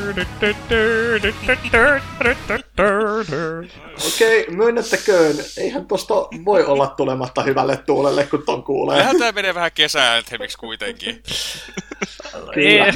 No siis ihan hauska levyllä, mutta en mä kyllä näe, että mä niinku pistäisin tätä joskus niinku yksinään soimaan. Et oispa hauska kuulla se pulleet purjeet, mut saksaksi. No, nyt kun pyysit, niin seuraavan kerran kun mennään mökkeilemään, niin minä hoidan. No niin. Ja tässä nyt vähän ehkä spoilaan niin omia tulevia ajatuksiani myös, mutta mun mielestä tämäkin on just semmoinen biisi, että ei sitä ehkä niin yksittäisä, että jos pitäisi, sä oot sen yhden biisin mittaisella kauppareissulla, mitä tuossa jo aiemmin automatkoista puhuttiin, niin ei tämä ehkä ole semmoinen, kyllä, että ei ole ehkä Star Riderin korvikeessa se yksi biisi, minkä kuuntelet juuri sillä niin 5 minuutin matkallas. Mutta taas jos miettii tätä levyn kokonaisuutta ja sitä, että millainen siirtymä on Angstista tähän biisiin ja tästä taas seuraavaan Lygeniin, niin kyllä tämä mun mielestä siihen kokonaisuuteen sopii todella hyvin ja on riittävän kontrastia ja erilaisuutta niihin muihin biiseihin. Eli ehdottomasti paikkansa todella hyvin ansaitsee levyllä. Hyvät puheet jälleen kerran. Mites se Lygeni? Alkaa sange hitaasti ja sehän yltyy niin kuin ihan David Guetta-taso autotunneeseen ja EDM-pumputukseen. Joo, kyllä. Siis itsekin, vaikka musiikin tekemisestä tai tekniikasta juuri mitään tiedä, mutta heti ekalla kuuntelu ajattelin, että juman kautta, nyt toi ei ole kyllä autotunnen napissa säästelty, että se on vedetty kyllä ihan pohjaan asti. Ja siis oli itsekin yllättynyt, että se ei edes kuulostanut huonolta, että päinvastoin, kun se oltiin vedetty jo niin överiksi, että sitten alkoi oikein niin jollain perversillä tavalla tykkäämäänkin. Just näin, ihan samaa siis mieltä. Mä yhdyn tähän kuoroon, että jos autotune voidaan tehdä hyvin, niin se on näin. Siis mä pidin Lygenistä kovasti. Vähän myös omaksi yllätykseksi, niin se perkelee hyvää. No. Ja nimenomaan tästä autotunesta, että mun mielestä se sopii ihan helvetin hyvin, kun se tilli jotain alkaa sekoilemaan siinä loppukohden, niin kun se lähtee ihan lapasesta, ja sitten se auto tulee niin vonguttaa sitä se ääntä niin sinne sun tänne, niin musta ihan todella mielenkiintoinen tunnelma niin saatu tähän biisiin. Et vaikka se on niin hidas jälleen, siellä on tosi hyvät kitarat niin pärisee siellä taustalla, mutta tää ei niin missään nimessä niin tylsäksi tätä ei voi haukkua. Jep, että joo, se niinku kuulee siitä autotunen takaa, kun se rääkyy ja huutaa siihen, ja kone hoitaa se sileeksi. Siis tää on uskomatonta, että oltiin kaikki tästä samaa mieltä, koska jos mä olin vähän tuonne omiin noteseihin kirjoittanut ylistyksen autotunelle, niin mä olin aika varma, että mä saan tällä kovan tyrmäyksen kaikilta muilta, mutta selvästi niinku ottakkeen mallia vaikka Volbeatti seuraavalle levylle, että miten sitä autotunen nappia kuuluu painaa. No joo, se oli kyllä semmoinen autotune done right. Ja siis yllättävän kyllä saman mielestä, koska itsekin ajattelin, että tämä voisi olla semmoinen mielipiteitä jakava kipale, mutta siis ehdottomasti kyllä itsekin tykkäsin. Et juuri Arttu mainitsi noi kitara, miksei jos kuvaisi jumputukseksi taustalla, tai ei sitä perinteiseksi riffittelyksi itse ehkä luonnehdin, mutta kuitenkin niin todella toimiva siinä juurikin sen autotunen takana. Että jotenkin siinä se kontrasti itseeni kyllä miellytti, ja siis todella hyvä biisi.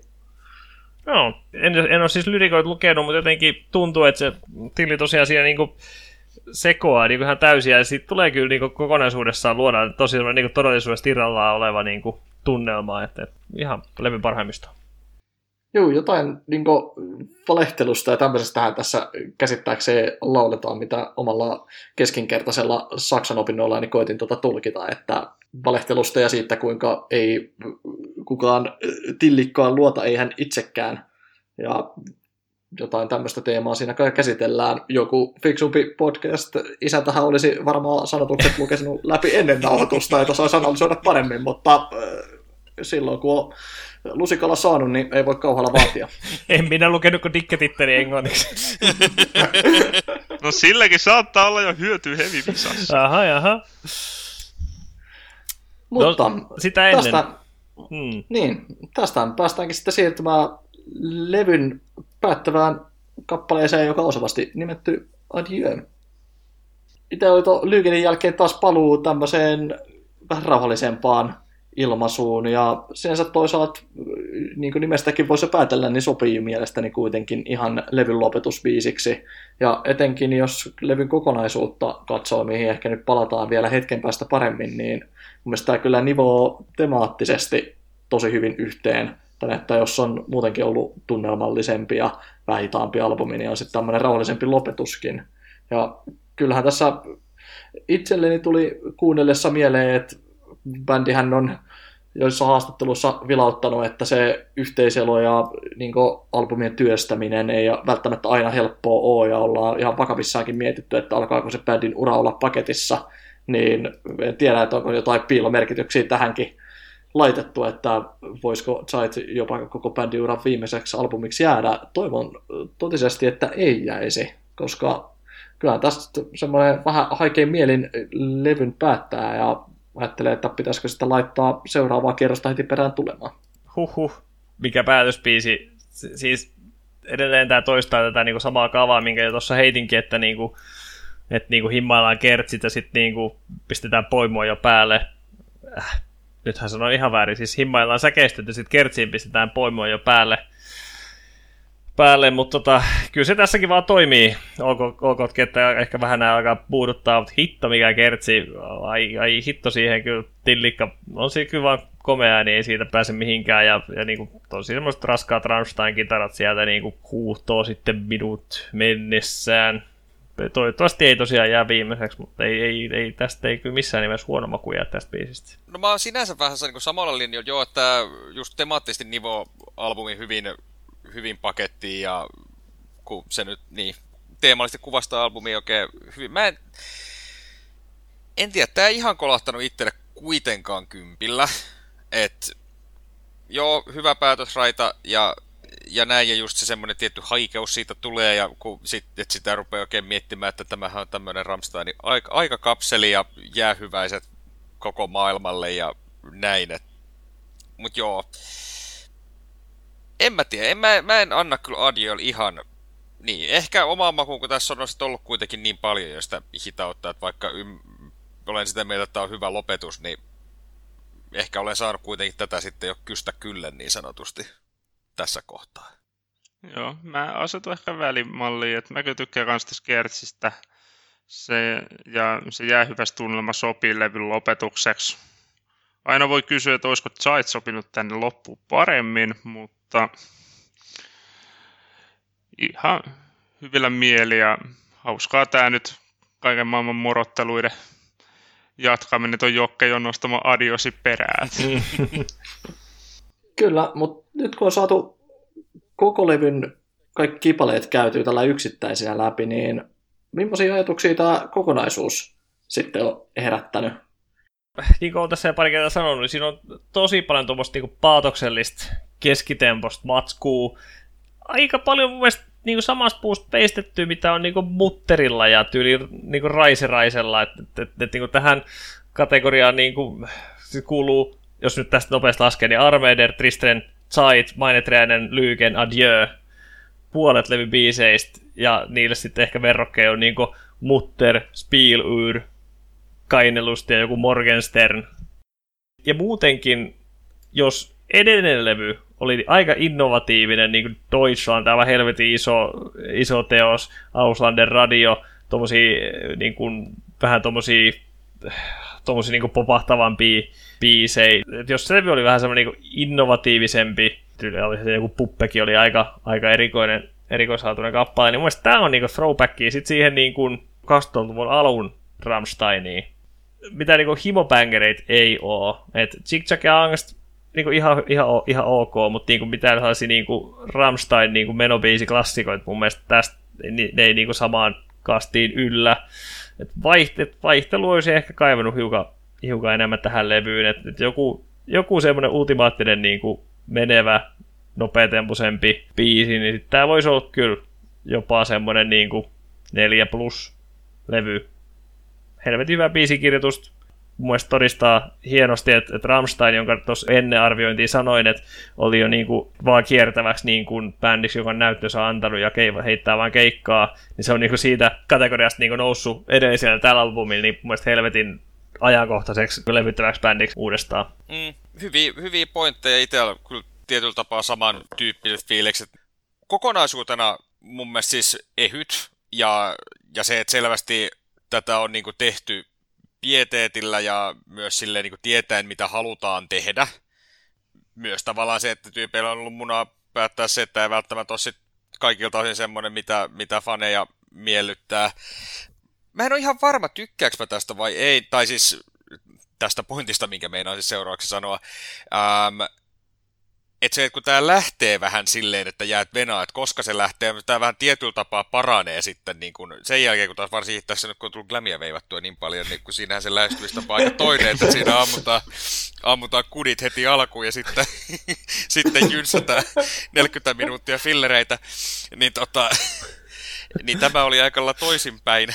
Ja mä tykkäsin ehkä edellistä levystä kuitenkin enemmän. Tää ei ollut missään nimessä huono, ja väitän, että tätä tulee kyllä pyöritettyä senkin jälkeen, kun tällä on nyt antanut ehkä hetken aikaa lepuutusta.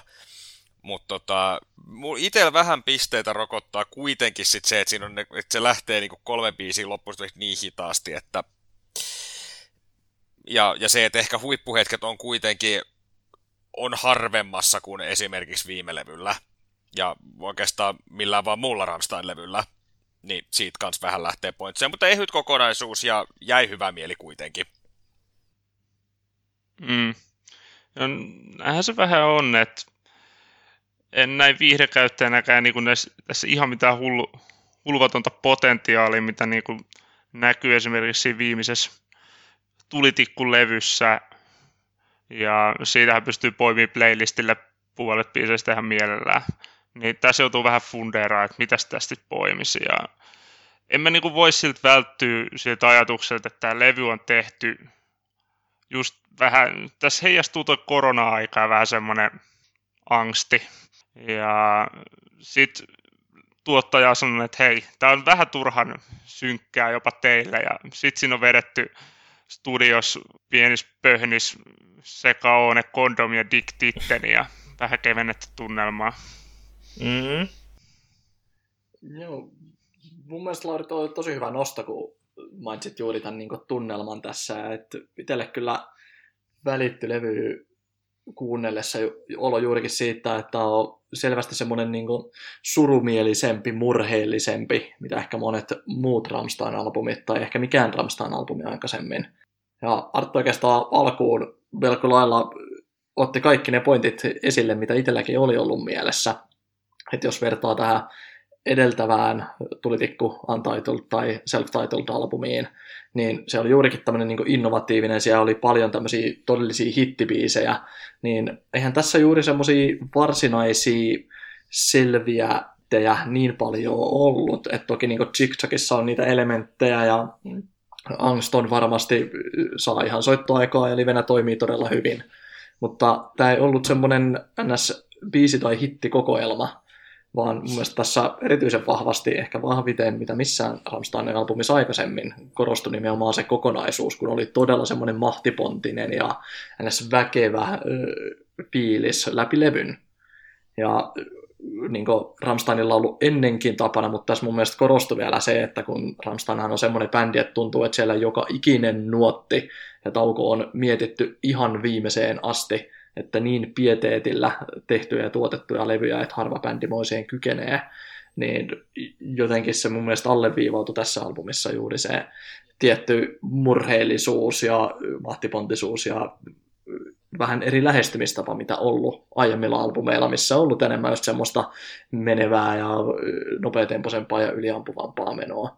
Niin tässä selvästi oltiin höllätty sitä kaasua ja keskitytty enemmän tunnelmointiin. Otaanko me jotain pisteitä tai lempibiisejä tai jotain vielä tähän loppuun?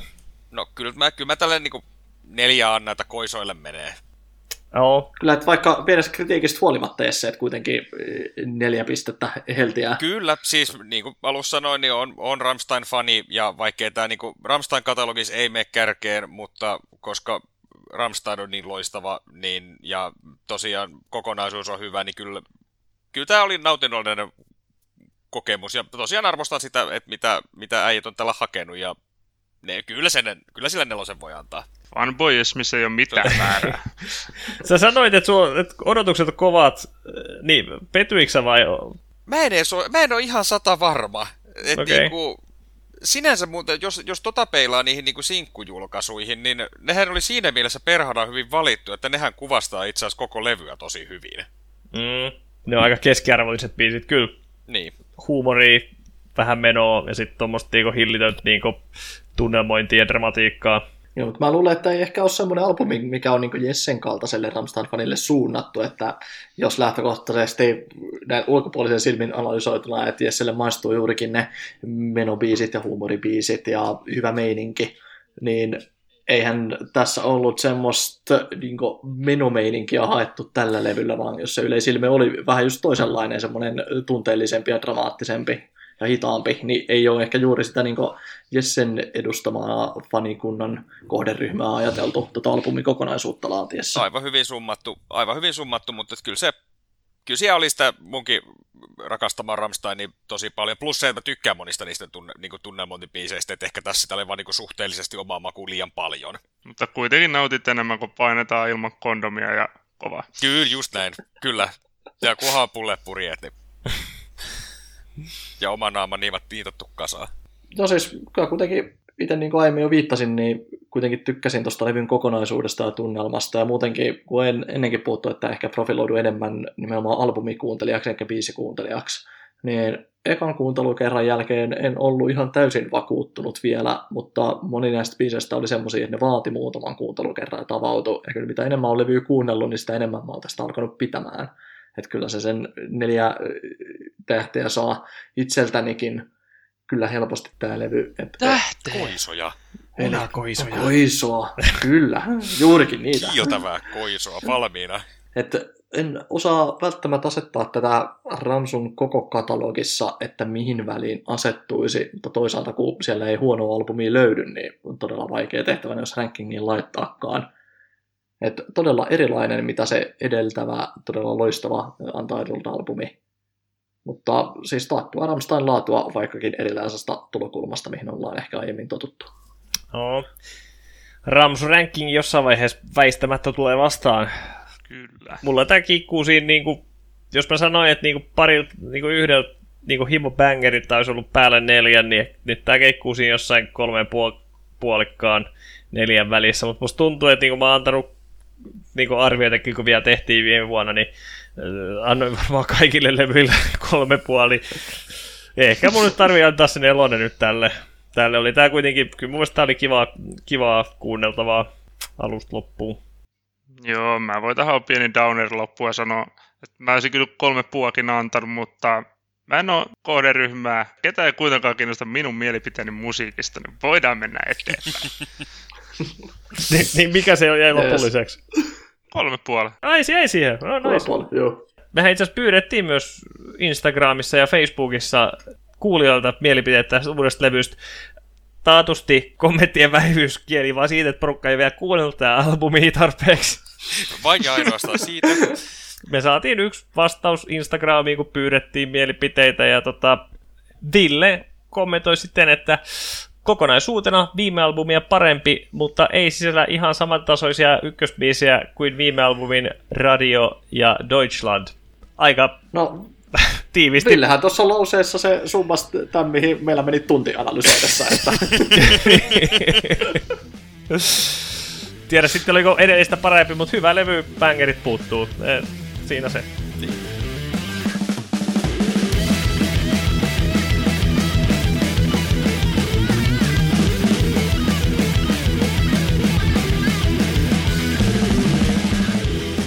on jälkiruuan aika! Tervetuloa Heavy-Visaan! Ja bängerit puuttuu täältäkin. Tyhjinä kattiloina Heavy-Visassa soivat siis kärjessä oleva Arttu. Moi kaikki! 6 pongoa. Jesse 4 pongoa. Voitossa kiinni. Ja pohjaan palannut puurokattila matkan roskikseen. Jokke 3 pongoa. Perässä hiihtäjänä on aina helppo olella. Se on se naarmunen paistinpannu, jos on enemmän, tai jos on alle puolet enää teflonia, mutta ei voi heittää pois, jos sitä joskus kuitenkin tarvii, niin kun haluaa paistaa 3 asiaa samaa kertaa, en tiedä. Juuri näin. Ja Arttu tuossa ihan oikein uumoili, että tämän Heavy-Visan aihe on Rammstein ja Zeit! Ja näin. Rammstein. Se oli kyllä semmoisella teutonisella jämäkkyydellä, terävyydellä kyllä, artikuloitu tämä. Kyllä se ryhti suoristui ja nokana turahti housuun. Miten täällä meikäläisen päässä otettiin 2 asentoa tuossa huudoseurauksena? Hyvä. Koska ensimmäisen kysymys kuuluu niin, että Zeit, eli aika, on tosiaan levyn uusi nimi, ellette ole sitä jo hiffannut. Nimikko biisissäkin sen toivotaan pysähtyvän, mutta aika sen kun kulkee myös tätä levyä kuunnellessa, mutta kuinka kauan? Eli mikä on Zeit-albumin kesto? A. 40 minuuttia, 4 sekuntia. B. 41 minuuttia, 41 sekuntia. C. 44 minuuttia, 6 sekuntia. Vai D. 47 minuuttia, 14 sekuntia. No mä sanoin, että 44, kun mun mielestä se on sen mittainen. Minäkin sanoin, että 44, koska mun mielestä oli just karvan vajaa 3 varttia. Itse muistelen, että olisi ollut karva yli 3 varttia, eli D47, mutta taisinpa olla väärässä tälläkin kertaa. Näinhän se on, että siinä se pannu vaan armuuntuu. Oikea kesto oli siis 44 minuuttia, 6 sekuntia. Artulle Jesselle piste. Mistä yhtye Rammstein on saanut nimensä? No, Saksassa olevasta ilmavoimien tukikohdasta. Vähän tiisas siellä. No.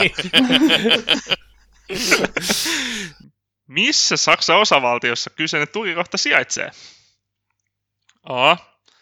Nordrhein-Westfalen. B. Baden-Württemberg. C. Saarland. Vai D. Rheinland-Pfalz. Nordrhein-Westfalen, Baden-Württemberg, Saarland. Rheinland-Pfalz. Ensinnäkin mä oon erittäin pettynyt, että sä et ottanut mukaan Schleswig-Holsteinia, jossa Wacken järjestetään. Ei mitään sen kummempaa arvausta. Ajattelin nyt suunnalta sillä lailla, että se ei ainakaan missään Reinillä päin olisi, mutta sanoin sen Saarlandi. Niitä palkkasin Nordrhein-Westfalenin ja kuvittelisin olevan tieto. Minä vastasin myös Nordrhein-Westfalen ja en nyt ihan varmaksi mene, mutta mulla on kohtuu hyvä haisu siitä. Siellä se haisee, mutta raja väärällä puolella esimerkiksi se on Railan. Noniin. No, että tieto ei ollut tieto tälläkään kertaa, mikä ei kyllä meidän kuulijoita yllätä tällaisella rekordilla. Mutta Arttu oli tymä. Me oltiin sen tää haulu. Niin oli. No Saarland oli kyllä ihan, se taitaa olla itse asiassa maantieteellisesti olla lähempänä tätä kenttää. No ei pojoja kelleen. Lentokenttään liittyy myös tuoreen Zeit-albumin kansikuva. Retrofuturistinen munanbunkeri sijaitsee vanhan Johannistaan lentokentän alueelle, pystytelyllä Aerodynamischer Parkilla. Mutta mihin kompleksiin tämä Aerodynamischer Park kuuluu? A. Daimlerin tehtaaseen Stuttgartissa. B. Humboldt-yliopistoon Berliinissä. C. Lufthansa pääkonttori Kölnissä. Vai D. Zwinger-museo Dresdenissä. Saatiin jopa hajontaa. Mä vastasin B. Berliinissä ja jälleen kerran kuvittelisin tämän olevan tieto, että jos olisi parempi menestys kuin edelliskysymyksessä. No perhana, jos Jokella on vielä tieto, kun mä otin ton Dresdenin vaihtoehdoksi vähän sillä, että mun mielestä Itä-Saksa siihen kuulisi. Mulla on joku semmoinen muistikuva, että herrat olisi kotoa, jos sieltä semi läheltä Dresdeniä, niin menin sillä. Voi kuule Jesse, ei se mun tieto tuossa edellisessäkään kysymyksessä paljon ole painanut, että ei olisi vielä huolissaan. Mä heitin sen A, eli Daimlerin tehtaat se soitti jotain kelloa, kun niistä kuvaussessioista muistaakseni jotain luin, mutta suottaa olla, että luin väärin, kun vähän tekemistä tuo lukemisen taidon kanssa. Komiat kellosi kilisevät turhaan. Rohken tieto oli oikeassa. Noniin. Kirjattakoon Annaaleihin. Se on tosiaan Berliinissä. Kyllä, rekordi on yhtä hyvä kuin kolikkoa heittämällä. Eli tilanne on tasa 1. Sitten 4. kysymys. Tic-tac-sinkku-biisin musavideo on jo viime jaksossa todettu taattua tapaa hauskaksi, mutta häiriintyneeksi ja taidettiin jatkaa samaa agendaa tänään. Mutta mihin tämä groteski videoteos päättyy? A. Fanittava mummo paljaisiin rintoihin. B. Rasvaimun jätteitä syövää kissaa. C. Lähikuvaa verisistä silikoniimplanteista. Vai D. Sian kauneuskirurgiseen operaatioon. Mä toivon, että B oli se kisumisu. Mun mielestä se siihen lavalla jää litkii pirisevää rasvaa. Mä sanoin C-kisumisu, että Ai jaa, sitä kisumisu, okei, C-kisumisu. Sitten. Juu. Eikö? B olikin se, okay. C oli implantit. No, mutta mä halusin kanssa sanoa kisumisu. Tervetuloa kisumisu-kerhoon. Juu. Sallittakoon vaihto. Itse ajattelin, että se olisi ollut se porsas, mitä siellä leikellään, kun nämä kaikki edellä mainituista kyllä esiintyi videossa, mutta en muista, että missä järjestyksessä. Ja veikkasin teitä. Se on kuule rasvaa syövä kisumisu. Yeah. Jokke kiri ja Jokke tippu. Vähän kuin Jesse pyöräillessä. Aika arvoton siinä ollut. Tosi ihan totta molemmat. Ei käy kistäminen. Viimeiseen kysymykseen. Dicken titten, eli vapaasti käännettynä isot tissit. Kappaleessa listataan vaatimuksia vaimolle. Tällä olisi hyvä olla ainakin suuri rintamus. Jopa usean, monille, tärkeän asian kustannuksella. Mikä näistä ei ole erikseen mainittu uhrattavissa oleva kriteeri? Eli mitä ei voida uhrata? Yhtä näistä ei ole mainittu erikseen, että se voidaan uhrata. Gotcha. A. Suuteleminen. B. Ruoanlaitto. C. Ryppäleiden syöttäminen. Ja D. Fiksuus. Aalla mennään. Mun mielestä suuteloinnista ei siinä mainittu. Itse en kyllä biisi sanoin muista niin hyvin, että osaisin varmaksi sanoa. Mutta vastasin kanssa suuteleminen ja ajattelin se jotenkin niin, että kyllähän tämmöisen Rammstein-kliseissä varsinkin luulisin, että ruoanlaitto ja fiksuus on semmoisia kliseitä, että eihän semmoista nyt niin kuin, naiselta odoteta. Ja sitten vaan veikkasin, että okei, että rypäleiden syöttäminen taas on vähän out of the box vaatimus, että semmoisen se saattaisivat listaan lisätä, niin ehkä se suuteleminen olisi jäänyt sitten pois. Kannatti tosiaan nämä lyriikat lukee. Ei tarvinnut edes pussailla, kunhan oli rinnat, komiat, rypäleet jäi kyllä hyvinkin mieleen. Ja sitten tämä fiksuus mainittiin useammankin kerran, mutta ruoanlaittoa en muista, että olisi mainittu. Hienoa Heavy-Visan valmistautumistarttu. Täysin ansaittu voitto tästä Heavy-Visasta. Ja koko helvetin kaudesta samalla kertaa. Mm. Kyllä, ei edes mikään tasoittava... Tuplapiste viikonloppu. Nyt sun pitää autaa, että nyt joutuu triplaamaan. Nyt sun pitää pistää 3 pistettä panokseksi viimeiseen, että mä joudun pitämään ensi vuonna tätä tai ensi kautta. Mun mielestä Lauri voidaan pitää Heavy-Visan isäntänä, koska hän on hoitanut pallinsa helvetin hyvin. Että eihän Lasse Lehtistäkään heitetty yhden menestyneen kauden jälkeen pois. No, tämä päätös siirryttäköön kabinetteihin ja palataan asiaan viimeistään loppukesästä. Kyllä osa se ja se kiva, jos mekin voitaisiin joskus voittaa, eli Arttu pitää saada kisaajista pois. Niin. Voitin minäkin teidät. Niin. Mutta vittu sekin. Te olette vaan ikuisia häviäjiä. Otetaanko tämmöinen divariliiga tähän? Niin. Kyllä. No niin, eli summa summarum. Tämän Rammstein Heavy-Visan tilanne oli... Artulle 3, Jesselle 2, Jokelle 1. Ja kokonaiskilpailun numerosta tämä näyttää siltä, että Artulla on jopa 7 pongoa, Jesselle 4 ja Jokella 3. On se hiilivaunun paikka on vielä tarjolla. Niin. On se kova. No niin, mutta hei, kiitoksia taas kerran, että olet jaksanut meidän tämän kompaktin jakson kuunnella alusta loppuun. Ja muista käydä tykkäilemässä meistä somessa ja arvioimassa podiamme. Ja ensi jaksohan tulee olemaan tämän kauden viimeinen ja sen aihekin on jo päätetty, eli rankataan eri kesäfestarien tarjontaa lävitse, joten otamme mielellään myös suosituksia kuuntelijoiden kesäsuosituksista ja muista festarihypetyksistä ja muista kaikesta mukavasta, mitä teille kuuluu, mutta tämä pidemmittä huulen päristäminen sitten, niin minun puolestani se on Rai ja Roketti Reolia, moro moro. Adieu. Goodbye. Auf Wiedersehen. Kuulemiin. Aivan hyvä.